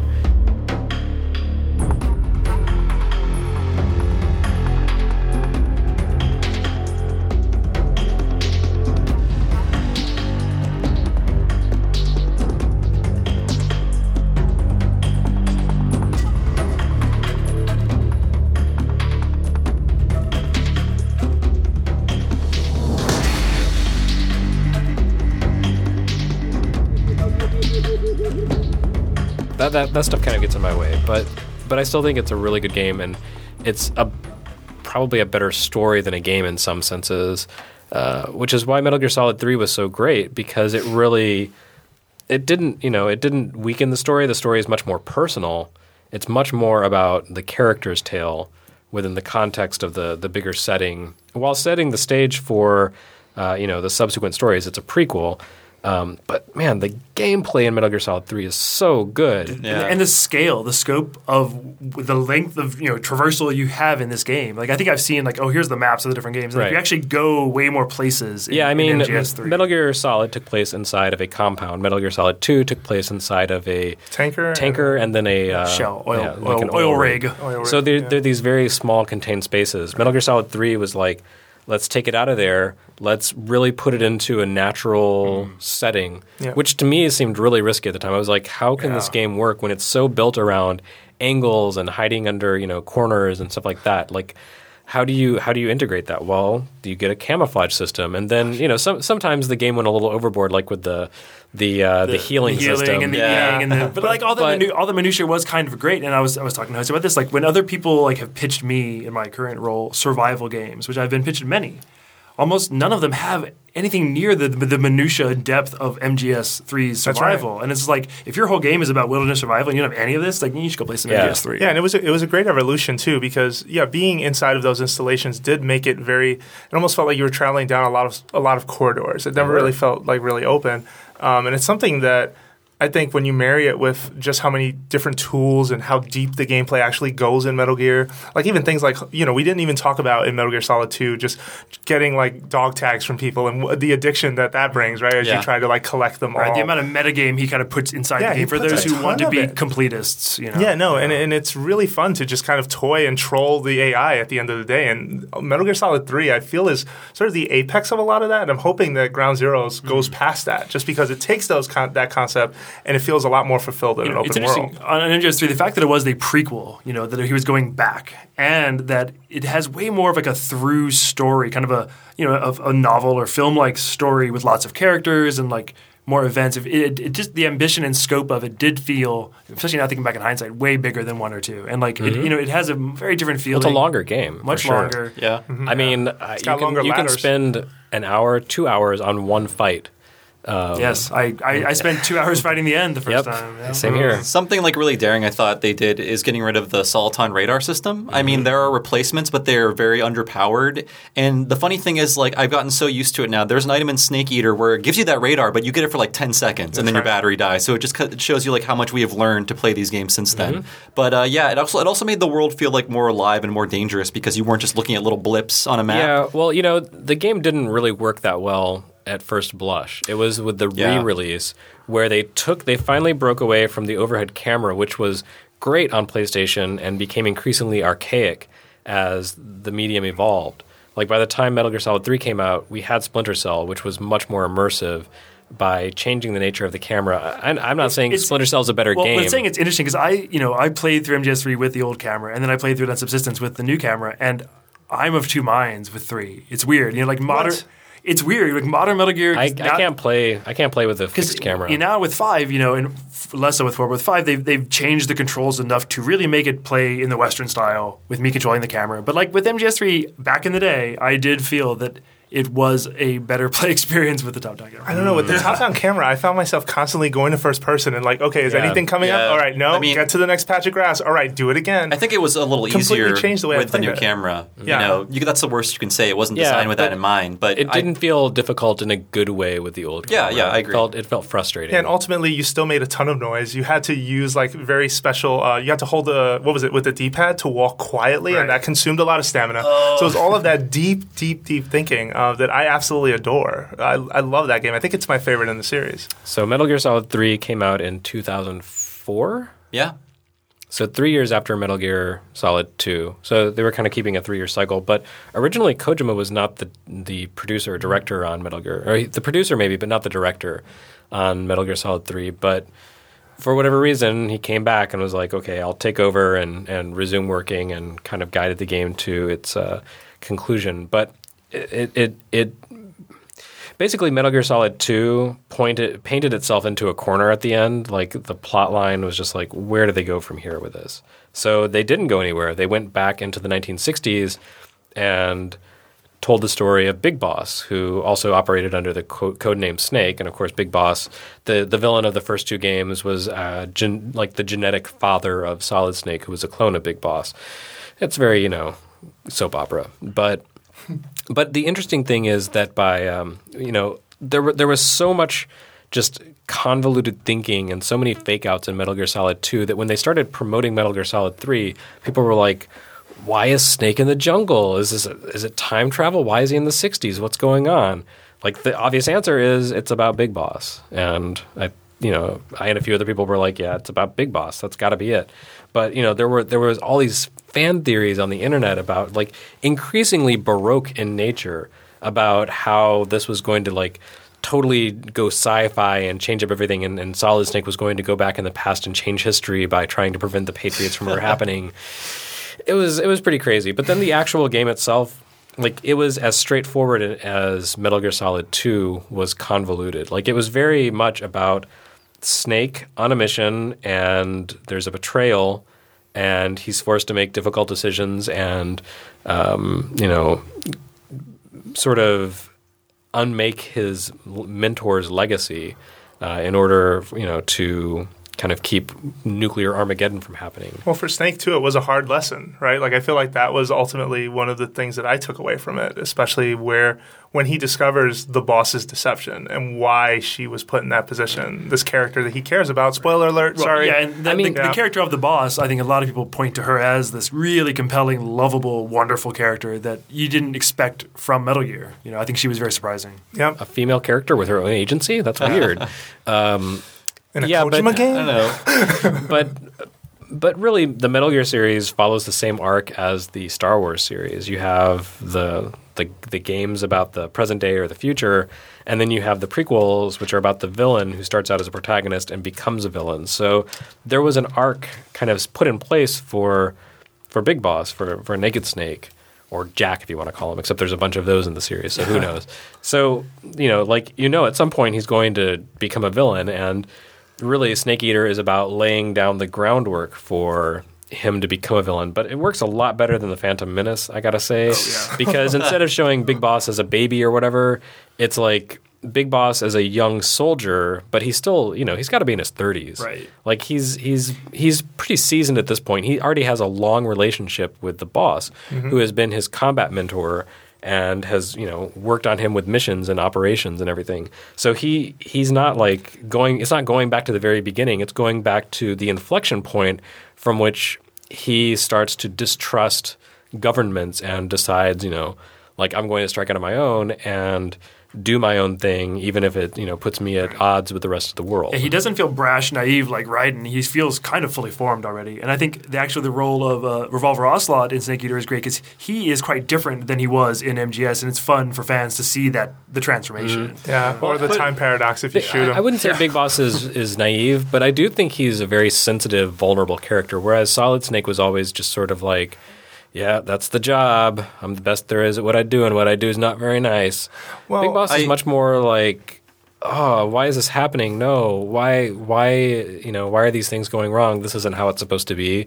He's much more, in a sense, kind of delicate, I guess, and but, it, it makes sense that you know because he is this more emotional character that he would go kind of off the deep end. Correct that, me if I'm wrong. Oh, sorry, sorry. No, go ahead. I was I was just going to say like that kind of creates an interesting parallel between him or contrast between him and Solid Snake because Solid Snake, you know, they both face a lot of the same challenges and trials and tasks, but they both come to different conclusions. Big Boss is like. I'm going to, you know, create my own army and, and make the remake the world in my my vision and solid snake is more like I'm going to try to put things right and you know get things so that it's not a, a, hostile world of destruction and hatred. But for Big Boss, I feel like it was fool me once and I've learned my lesson. With Solid Snake, it was fool me constantly. like each yeah. successive game, yeah. he was taken like he was he was misled to a degree. Whereas Big Boss was like, oh, so this is what really was happening. Okay, now instead of this ever happening to me again, I'm going to build an army. Do X, Y, well, Z. Snake does strike on his own with philanthropy and they still got misled. they did, yeah. but I mean, uh, you know, even even Big Boss gets played like a fiddle. Yeah, so oh, even, like even though uh, this game takes place in the '60s, I feel like it's reflecting what was happening in the world at that time because it was still like the aftermath of 9/11. And I know this game was made in Japan by Japanese people, but for America, it was probably the most oorah, support the troopsy era that we've seen in recent memory with the Iraq War and everything like that. And this game shows you soldiers are not heroes. We should feel sorry for them because they're pawns for more powerful like entities, like corporations and things like that. Another And- GI Joe comic parallel. I mean, it's not it's not an original thing to say, but coming at that time in American history, it felt pretty daring to me. Like them going out and saying this, like the soldier is a pitiable figure because he is being used and manipulated. Yeah, and it was so much more focused than Metal Gear Solid 2 at the end of the day, and I think that's why we all love it so fondly. Where like, of course, Metal Gear Solid 2 is is genius in a lot of a lot of ways, but I feel like ultimately a more focused story. Better boss fights, like putting it in the jungle, making it more about survival to the bases, and then when you get to the bases, maybe they're much smaller than the ones you've seen in the past, but that's okay. They'll still be almost as good, if not as good. Yeah, I mean, I think the sense of progression and story, and I think MGS3 ends on a really, really high note. I mean, the fight against the Shagohod's amazing, and then the fight against the boss oh, is boy. still Actually, actually, the fight against the Shagohod's kind of stupid. No, I like it, dude. When when Volgin's riding around, fun, on it, man. like his personal chariot. I that's like really it. dumb. But I think the fight against the boss is still the best looking PlayStation 3 graphics of all time. I think it still looks good. I still looks good. PlayStation Yeah. 2. Not only that, but it's, PlayStation 2. Yeah. Yeah, yeah. it's also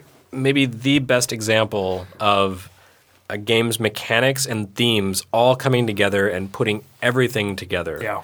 And making you really feel like it's all been leading up to like, like this is the synthesis of it all, which is the opposite of how usually how final battles in Metal Gear usually go. It's usually like some stupid one to one fist fight that has nothing to do. Right? Yeah, this the rest has of the game. that. Like This- Metal Gear Solid Four is, is the Oh, worst. the worst. But this one, yeah, it has the CQC, the thing you have, you know, the game's been trying to teach you, but actual gravitas and like the fact. I always love the fact that it makes you press that button at the end, like it makes you a willing participant in a hor- horrific thing. I have to say it doesn't make you Shane. I must correct you now. Oh, if you just stand there long enough, she just dies. yeah, I mean, if you sit there long enough, it does it automatically, which How I long thought was is a long bummer. enough, long? though? How Maybe like 10, 20 seconds. It's not Oh, that That's not very long. Yeah. Okay, great. Yeah, it, it should, swear it should I have the waited planes longer come in and blow things I thought up. I waited Yeah. ten minutes, ten seconds to. But, Yeah, I thought I waited a while and it didn't happen. But regardless, yeah, that was uh, it blew me away. Like especially that moment. My other, my other it's, favorite it's an interesting it's an interesting contrast to the the fight in um, Metal Gear Solid where you're trying to take a bead on uh, the Metal Gear Rex.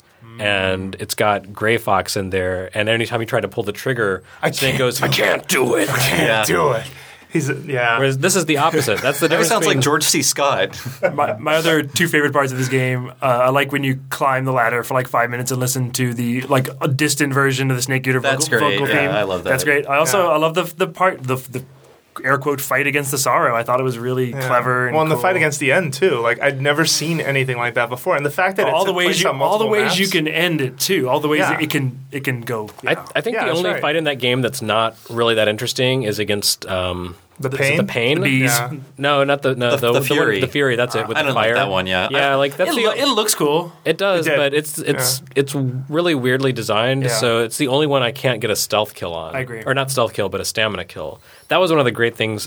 Did MGS two introduce that, or was it three? That was three. It was three. Yeah, where like the games are always like, don't kill anyone, don't kill anyone, but then you get into a boss fight, you have to kill the boss. But in this game, you can actually take them out by draining their stamina bar instead And of you get the health. camo that way, right? You get different items, yeah, yeah. yeah, different So camouflage. that's like the Fury is the one I've never been able to stealth kill or stamina kill. I keep saying that, um, but everyone else, yeah, like it's an interesting and fun challenge, especially like the end to take him out. But you get such a great item if you if you stamina kill him. But I think as fans, we are overlooking the fact that from a control perspective, Metal Gear Solid 3 was starting to show the, you know, Oh, that, that yeah. control scheme was not able to really deliver what at least modern games were doing at the time. Like, obviously, it, it had become sort of outdated.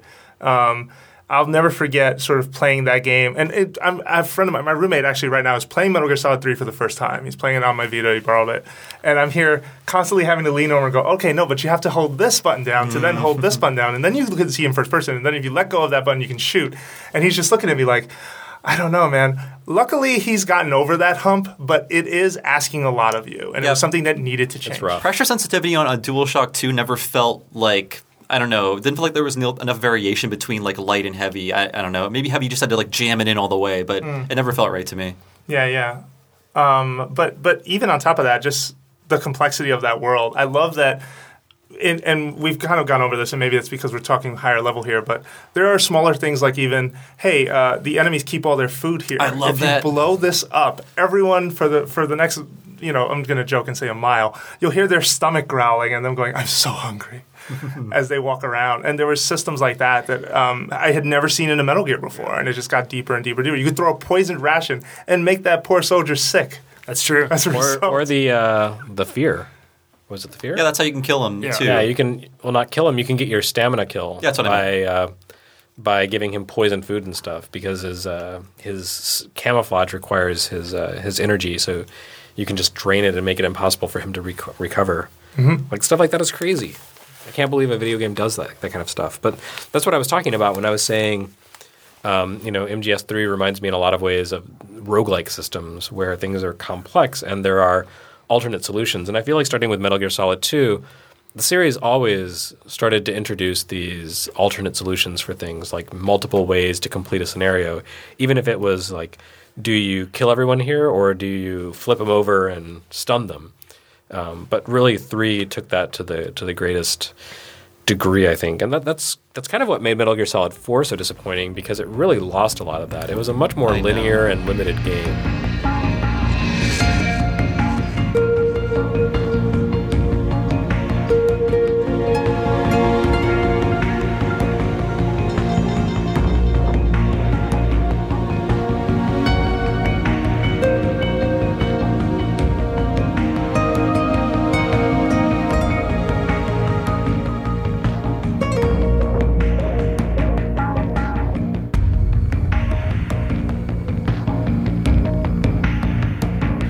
Modernized the control system that you were talking about, Jose. It's, it feels much more contemporary and much more playable, but there's just there's something missing about Metal Gear Solid Four. Well, it's what's weird about four. Thinking back on it now, and like you know, I was I got to go and review it at the secret base camp. You know, the kind of Konami boot camp things that you got to go for uh, um, Ground Zeroes for. And you know, when we were playing through it, the five acts are so unique, and you know, we were told at that point that each of them had a unique director, and they were kind of made in silos, and like. I think it really shows, you know. And I like, never knew that, but it explains a lot. and you know, Act Two is the best act because it's like MGS Three. It's like it's like a it's like more MGS Three. Um, and Act Three is probably the most problematic because it's the most different, the one in the city. And I, like, I like that though. I What- like the the sneaking. I feel like it's, it's interesting. they didn't do enough with it. Right. They needed I to. They needed to make more of a game. Let's like the introduction for something interesting, and then um, then you're driving an old woman around in a car or in a I- motorcycle. Yeah, I mean, I found that Big guy. mama. I found the guy you're supposed to find in like five minutes. I was like, I want to play with this level and see what I can do, but I just so, found him immediately. So when we were testing it, like the, the pathfinding was all broken and stuff. So Okay. I think they barely got it working. And then you know, Act One, you know, the part that we were first shown for the first year, you know, you're fighting the geckos in the Middle Eastern city. Like it is good, but like you know, if you're if you're expecting MGS three, I think like you were a little more limited in what what you could do, even if it looked so cool. You know. Yeah. I really hate the boss fights, especially after Snake Eater. I, there's not one boss fight I like in Well, Metal Gear okay, and I'll say the Beauty and the Beast core in general are a little unsavory in a certain way. Yes, Right? Especially mm-hmm. in hindsight. I mean, even then, but now and I do we- mean hind. Yeah. I uh, mean, like oh the, the weird photo mode. I chose not to beat them that way, but like, have you ever watched people who beat them with? I haven't. What do you do? Like photo mode? Oh, do you get like cheesecake photos of them? Or? Yeah, there's like a way. I had never seen Okay. someone playing this way, but there's a way like you can like take their picture, and if you take like the right pose of them, it like it's a special way. If You get a special item or a special trophy or something for it. But like, yeah. yeah. Let, us go back. Okay, MGS4 is the story sequel to MGS2 after a fashion. It has Raiden, it has Snake, it has Right. They they basically Otacon. said, "Oh, we painted ourselves ourselves into a corner. What's the future? The future is the whole world is at war and it's transcended governments, and now it's all about private military." Well, and I'll companies. say, when this game was first announced, was the first time I'd ever heard PMC as a term, and now you know, like Blackwater and- These, these many yeah. years later, right. this is the way a lot well, of almost war almost is being fought. almost immediately. Like even before the game came out, like that stuff started showing up a lot in the news. Right. Yeah. Like. It, it didn't feel like Metal Gear Solid 2 where it was predicting the future. It was more like Ripped Oh, by the way, here's what's happening right now. Right. which was you know different and interesting. Um, and in that sense, it was good. But a lot of the a lot of the narrative problems that the Metal Gear series suffers from, I think, were really prominent here. Like especially with the Beauty and the Beast core, where like every time you beat one of them, they were these you know just kind of blank ciphers that were.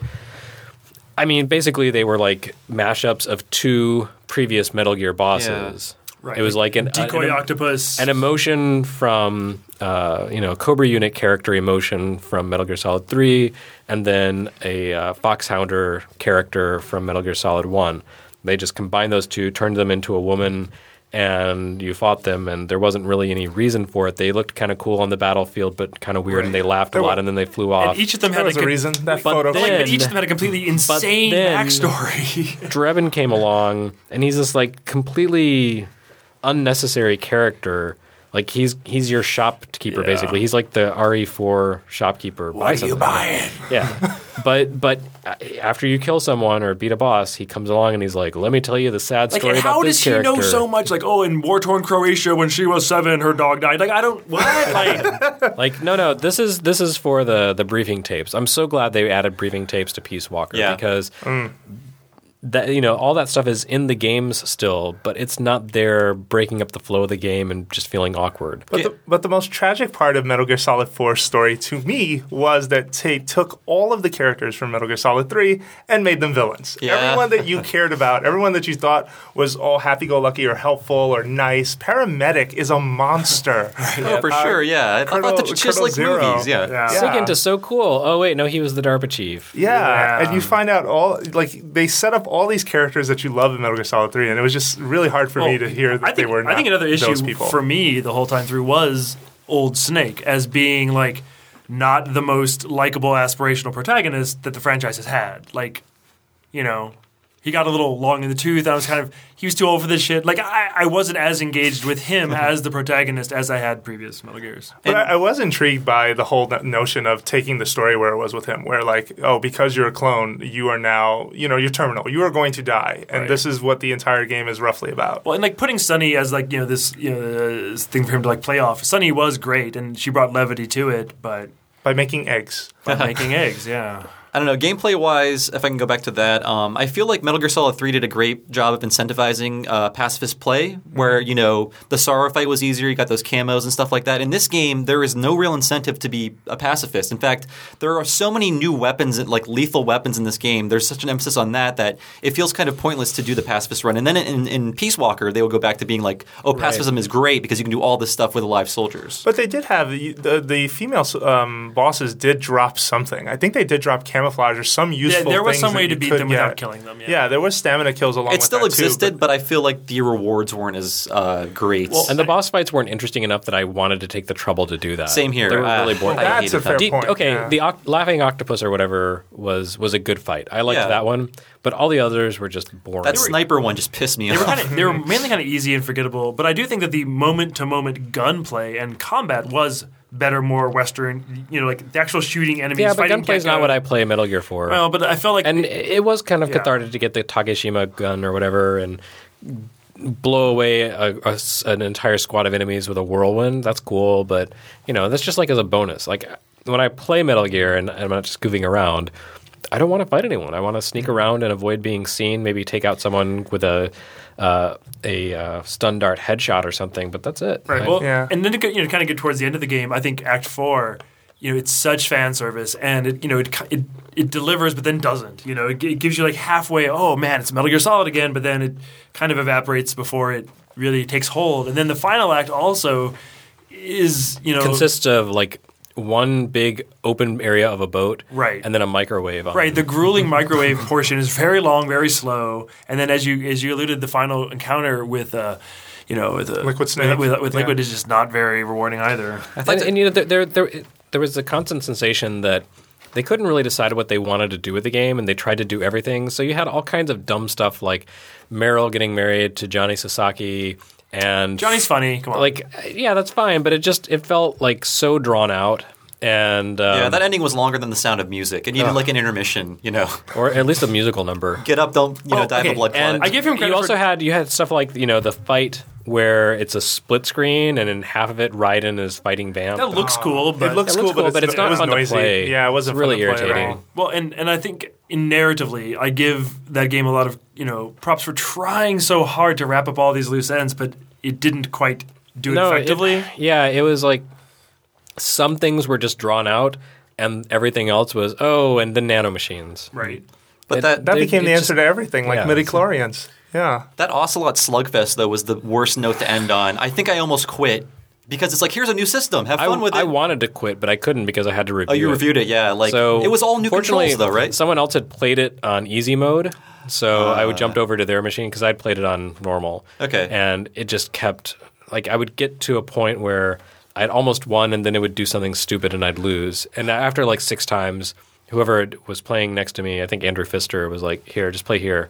So I did, and I beat it, and I was like, "Well, that was crappy." And uh, you know, I watched the credit rolls, and then they give you a credit for Big Boss. I was like, "Wait a minute." And then it rolls into like the 20 That's minute right, epilogue right. Twenty minute. But that that fight, uh, which was okay. I, I liked the epilogue. I thought it did wrap everything up, and there even seemed to be this sort of existential like uncertainty to it. When Big Boss's final words are, "This is good, isn't it?" Mm. It's almost like Kojima saying, "Did you like it?" yeah. Mm. But I, I mean, that so that fight was awful. I, I'm not going to lie, but I did appreciate what it was going for because it was trying to wrap up, you know, generations of the Metal Gear Solid series. Uh, and they could through have done that fight. with an amazing battle like the one at Metal Gear, the end of Metal Gear Solid Three, but instead they went back to the stupid fist fight with Liquid Snake. I think they wanted Yeah. something that intimate, but it just didn't work in that context. The the fist Well, fight with with Liquid Snake was the worst part of the original Metal Gear. Yeah. Well, and with a game that was going bigger and bolder and, and trying to be the biggest game in that series, I think they just kind of underestimated it- it- whether that was a bad it's idea. funny. I haven't really gone back and really rethought about MGS4 in a while, and it's so disjointed. I mean, I still like it. I still had a good time with it. I'm glad it exists, but like, it is by far compared to you know one, two, three. It is a weird offering, in in, in how like all over the place. Like it you is. can't take it seriously when there's a submarine that comes out of the water and has like a miniature Mount Rushmore with all the sons of Big Boss I carved forgot onto about it. that. That did happen. There's some dumb crap in that game. Oh, like, man. what are you doing, Kojima? But the whole Liquid Snake, the infamous scene where he's firing like pretend guns on a boat uh, during Act Three, that was Ah, also that's another- okay. that's okay. That's really over the top. That cutscene. It, it's it's over the top. Things but, are blowing up left Ocelot and is so ridiculous that it's Yeah. Okay. But the the submarine man, and the really the really sad part is the submarine happens right around the time that you finally get to control a Metal Gear. After all these games, you finally get to jump in the cockpit, and it's really cool. And then the submarine, what? Mm. But yeah, like all all the things that Metal Gear Solid 4 tried to do to bring the series to a close, some of it was good, but sometimes I just felt like the game crawled up its own ass and died. Like the whole the whole going back to Shadow Moses Island really kind of drove how streamlined the play was. Like in the original Metal Gear Solid, Shadow Moses was this like dense, challenging, complicated playground. It was very intimidating. And Metal Gear Solid Four, it's just like, uh, let's just scroll around and kill some drones. Uh, It was so lightweight. It felt like, like Yeah. there was no challenge to and it. and you know you get to the part where, uh, when you, when uh, Otacon is like. Hey, it's time to change the disc. Oh, just kidding. You've got the power of Blu-ray. now let's wait for 10 minutes while the next chapter reloads to the disc. Oh, oh man! Or the lack of vibration and the uh, what was the ma- the wannabe boss mantis fight in that one where he's like Oh, puts your yeah, controller on yeah. the floor, no vibration. Ah, he We tur- couldn't pay for the patent. Yeah, uh, yeah. Remember that? There was yeah some weird dust up. It just mystified me. I'm surprised like, Sony left that in. Sorry, Yeah, I, just, no, I I- was I really totally surprised understand. they let that to go like through. I love three; it's one of my favorite games. And then when I played this, I'm like, what happened in between three and this? Like he seemed to be have everything under control again. And I just want to know, like, what informed this game? Was it just like Sony gave me a ton of money to make this for them, so I, I'm just going to do everything I want to do now that I don't have to prove myself? I just don't know where it's coming from. I think I think there were a lot of problems. I think the game was way bigger and more complicated and more expensive to put together than they intended. I mean, if you look at the credits, and this is something that I've heard from people at Konami, like in the end, everyone at the company was called in to work on it. So there's like Team Silent people, Michiru Yamane and Wow. Koji Igarashi are working on it. They're in the credits. Who knows why? Like it just it it sprawled out. It was you know the the classic problem of Last Generation, which was HD. Yeah, HD caught everyone off guard, Yeah. and they still had to get it done. well, and it's, they were rolling their own engine. You know, that's a unique engine just for that game. How, how Yeah. delayed was it? I don't remember. A year at least. right? Okay. Yeah, yeah. and you know, it didn't even follow follow through on a lot of the original promises of the trailer. You know, nowhere to hide. It made it look like there were going to be destructible environments and everything was going to be dynamic and ex- unexpected.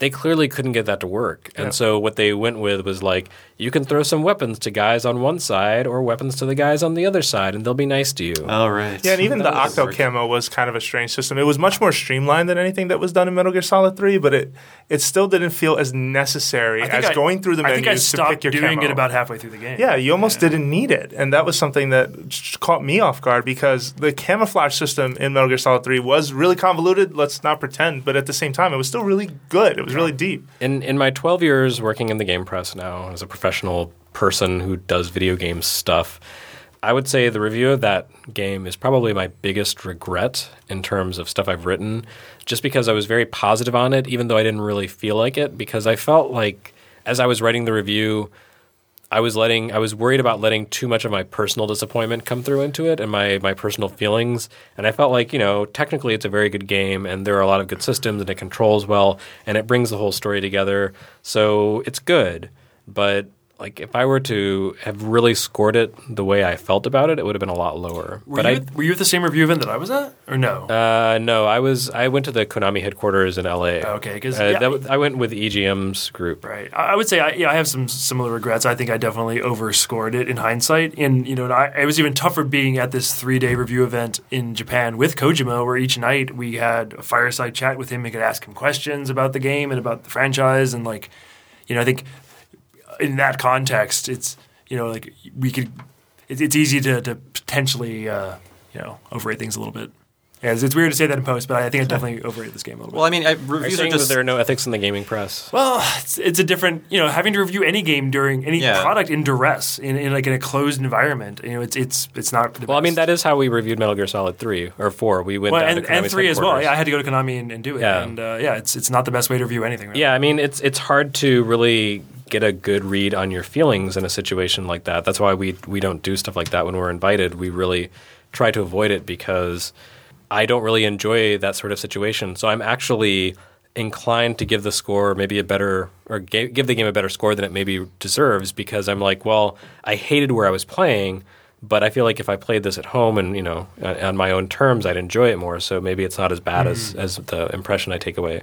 It's just not an accurate sensation. So yeah, I would I would say Metal Gear Solid 4 probably like a B minus. But I'd say it, its problems are unique and they're not regular problems that No. most games have. They're very specific problems.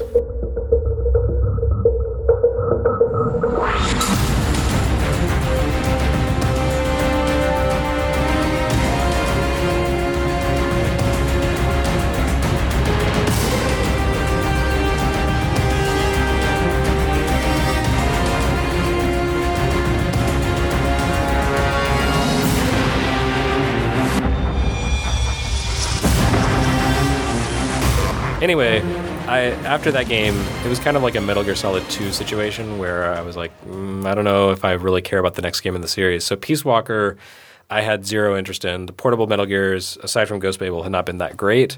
And Metal Gear Solid 4, I felt like had really left a bad taste in my mouth. So I was like, Peace Walker, Well, don't care and- about and it. Peace Walker, it was interesting because it seemed as though Kojima was really behind it and it was a mainline Metal Gear, but the fact that it wasn't for a home console, I think made everyone a little wary. Like it's, he might say it's a main game, but actually it's going to be a throwaway. You know? Yeah, well, and but- it was also on PSP, which unfortunately, at least here, didn't really have a great track record, Yeah. right? But in Japan, it would have, it was gonna, Well, it it was made sense poised for to it, be them to put it super there. successful. yeah, and it was absolutely. 2010 too, which is like who had a PSP and was playing it then, you know, Sure. at that point. Yeah, but but I let them talk me. I let Konami talk me into going to a demo of the game at Tokyo Game Show, and sort of against my better judgment, I gave it a try and was like, "Okay, this is actually legitimate. This is really good.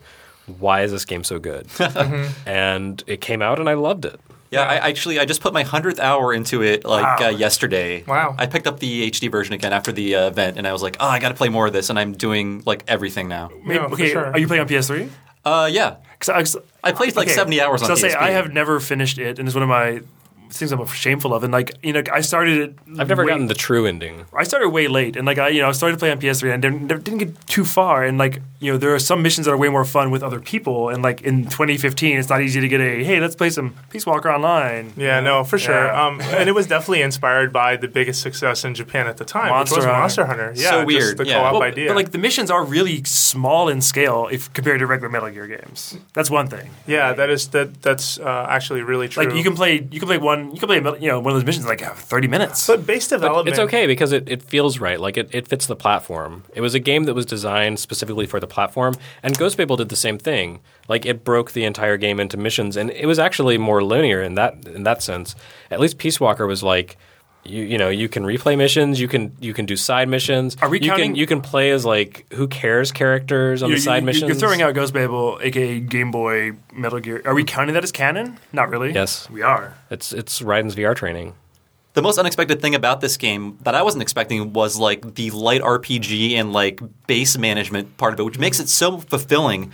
There are these like systems stacked on top of systems, and everything feeds into each other. Mm-hmm. So like everything you do in the game is feeding some system that will give you a benefit at some point down the line. And what's interesting is that system was something that I feel Portable Ops was trying to develop, but to some degree, it mm. just kept hitting a brick wall. With. Yeah. Um, because even like something as simple as like the Fulton, which is ridiculous when you think about it, right? you strap yeah. a, bo- a balloon to a, a down soldier, they get para- they get lifted off of the ground and sent to your base I mean you know the Fulton recovery system is legitimate it actually exists just not like Yeah, but that. not in that context. That's so It's- wacky. It's, so hilarious. But uh, in Portable Ops, they did have the same system of, hey, you have to kidnap these soldiers, but there was And always throw them a in your- truck. your truck, You had to actually go Drag like, them. drag them there, and then that consumed stamina, and stamina was what was what kept you awake during a mission, or at least alive.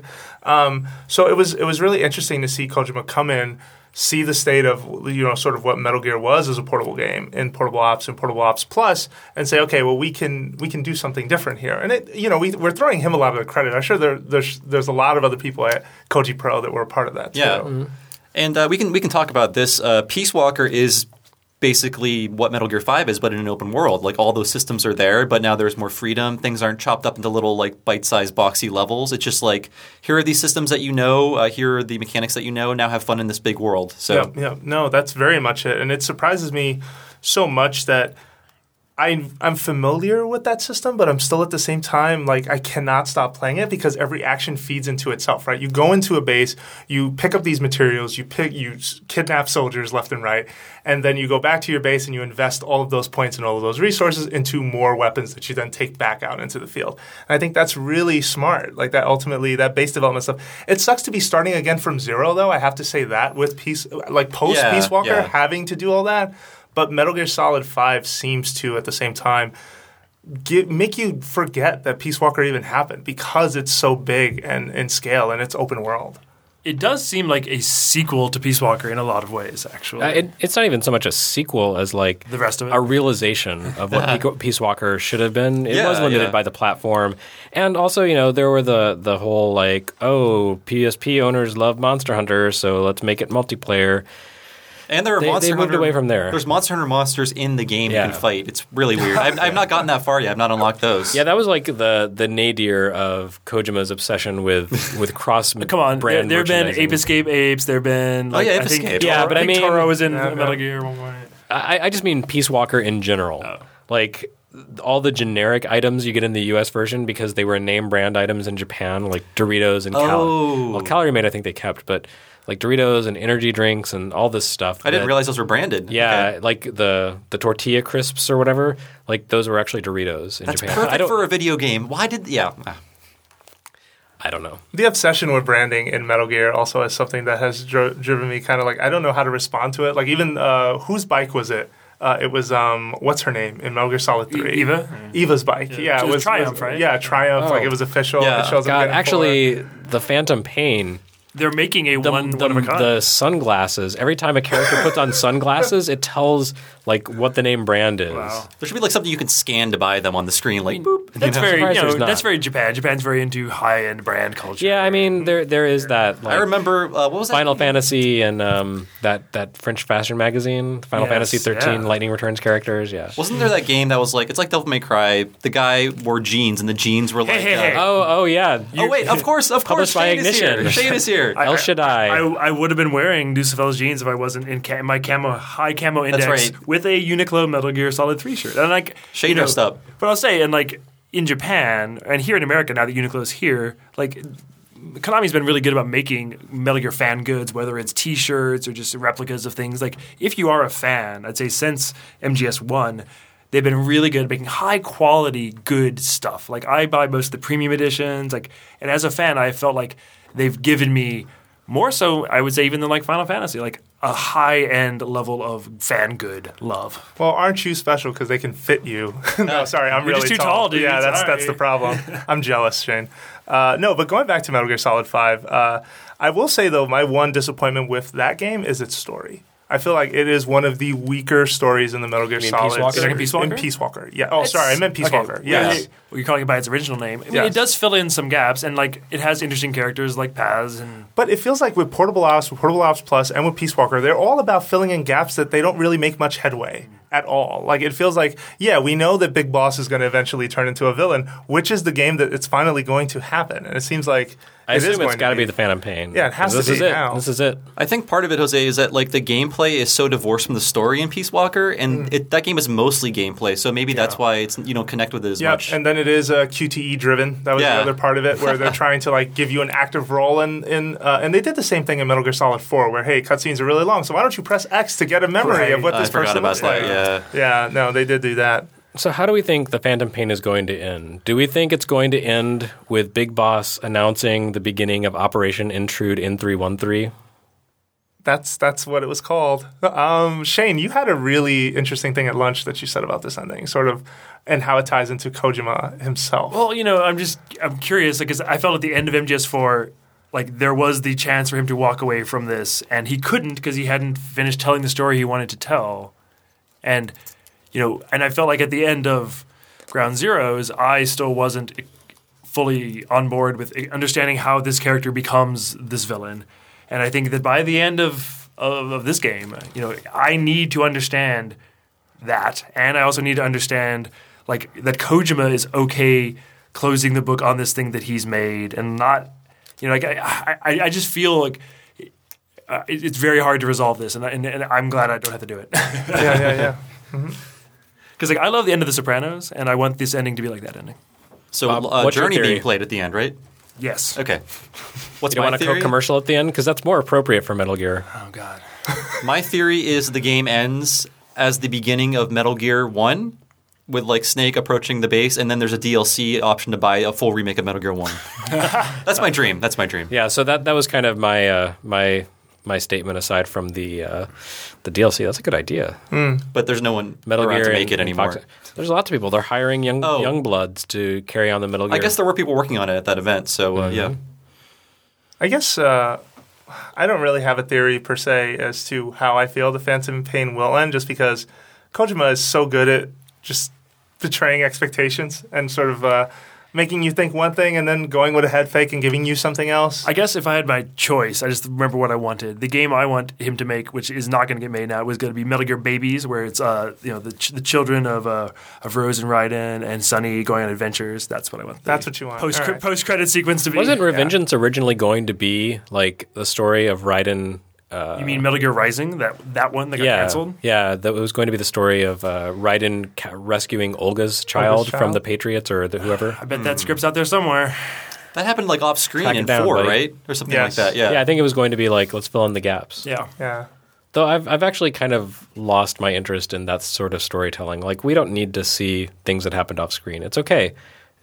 We can just know that it happened. It's fine. No, definitely. Yeah, but I do hope just at the end of the Phantom Pain is is absolutely fulfilling, and that's the only thing I really can cling to right now. Uh, having played it, I will say that I feel that game is going to deliver. I just hope that that continues all the way to the end. I was really impressed by the stage show at Tokyo Game Show last year, which was like a 45 minute scene that was very Yep. much out of Metal Gear Solid Yep. 3. It was in a jungle. Uh, Quiet was helping assist you from a helicopter. It was brilliant and it definitely excited I think on one day it was Quiet helping, and the next day it was, or the previous day it was the Diamond Dog. Oh, Yes. I didn't. I didn't see the dog though. I, I saw the Quiet I'm. I'm more into Quiet, but yeah. of course you are. I, I'm, I'm sure you have that action figure pre-ordered. Yeah. I just don't like dogs. I understand, especially Diamond Dogs.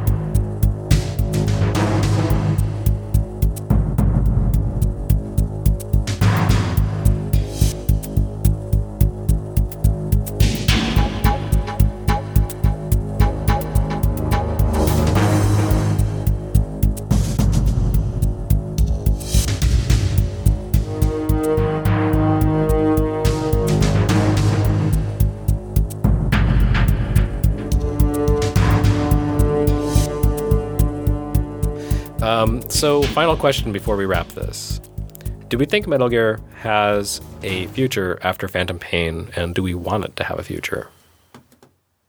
I kind of want them to close the book on it. Honestly, I want. Uh, I, I mean, this is not saying anything of Konami or of Kojima, but I do feel like for a long time, at least him personally, he's been trying to walk away from it, and it looks like now that's happening.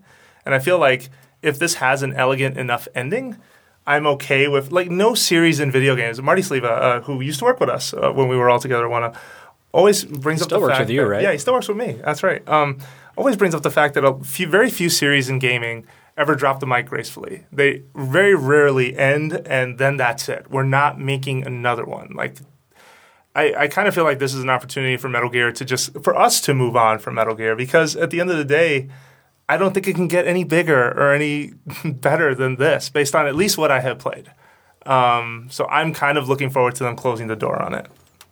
I totally agree. And I think the worst thing that could happen would be for Konami to sell this IP to someone. Just be like, we don't want to make these games anymore. Who wants to buy this? Maybe they could sell it to Disney. Disney owns everything. now. They might as well own it, I guess. I mean, I think uh, I, I do think that we live in a world where there are enough talented people making games that someone could pick up Metal Gear and do something interesting with it. I just don't know if I really want to see that at the end. Same, of the yeah, day. yeah, same here. I actually don't think there's anything left to explore in Metal Gear. Once you've once you've covered the span of the story from you know um, the, the the you know the Operation Virtuous mission through Revengeance, like all all the gaps have pretty much been filled in. And do we really want to see the world of Metal Gear beyond Revengeance? It's so it's so weird and so sci-fi. It might as well not even be Metal Gear at that point. I would say, despite my dream of Metal Gear Babies, I agree with the table that I would like to be able to close the book on this franchise that I love and to actually walk away from distance myself from it, which we rarely get to do. I think we're, we're, we're so into sequels and everything that we you know we don't want to let anything die. Um, but I would be open, I guess, to the idea of remakes down the road if they were done you know, correctly and lovingly. Even even if Twin Snakes That's a tall didn't order. end up so well, you know. But mm-hmm. like, imagine someone trying to remake Metal Gear and Solid Snake in mo- in some modern, amazing way, and like getting what's still good about it and like adding to it without ruining it. Who knows? Yeah, we'll see. No Dyack, basically. All right. Well, I think that wraps it up for this episode and possibly for this franchise. So well done, us. We put a we put a bow on it. Um, thanks again to both Jose and Shane for showing up. You guys want to tell us about where we can find you on the tubes? Oh, sure. You can find me uh, over at IGN, uh, and I also run a, a podcast there called Nintendo Voice Chat, uh, where each week we talk about Nintendo and what is going on with them. And what is your Twitter handle, Jose? You can find me on Twitter at Jose underscore Otero. Or or do you prefer other forms of social media? No, that's the best way to get to me. Okay. If, if, if anything. Wait, wait, which, is that a podcast called Nintendo Voice Chat? that's right. The, the one thing You that's not clearly on don't talk about a certain game. um, you can find me at uh, Twitter at Shane Watch, all one word. Yeah. Yeah, Is that it? That's it. That's it. yeah. Please tweet at You- Shane you with can- photos of Splatoon. I don't, I don't need your uh, Jose is a squid now fan art. I'm good. Um, I, you can also occasionally find me on Retronauts, the uh, best podcast for uh, everything ever. Damn right. Damn. Yeah.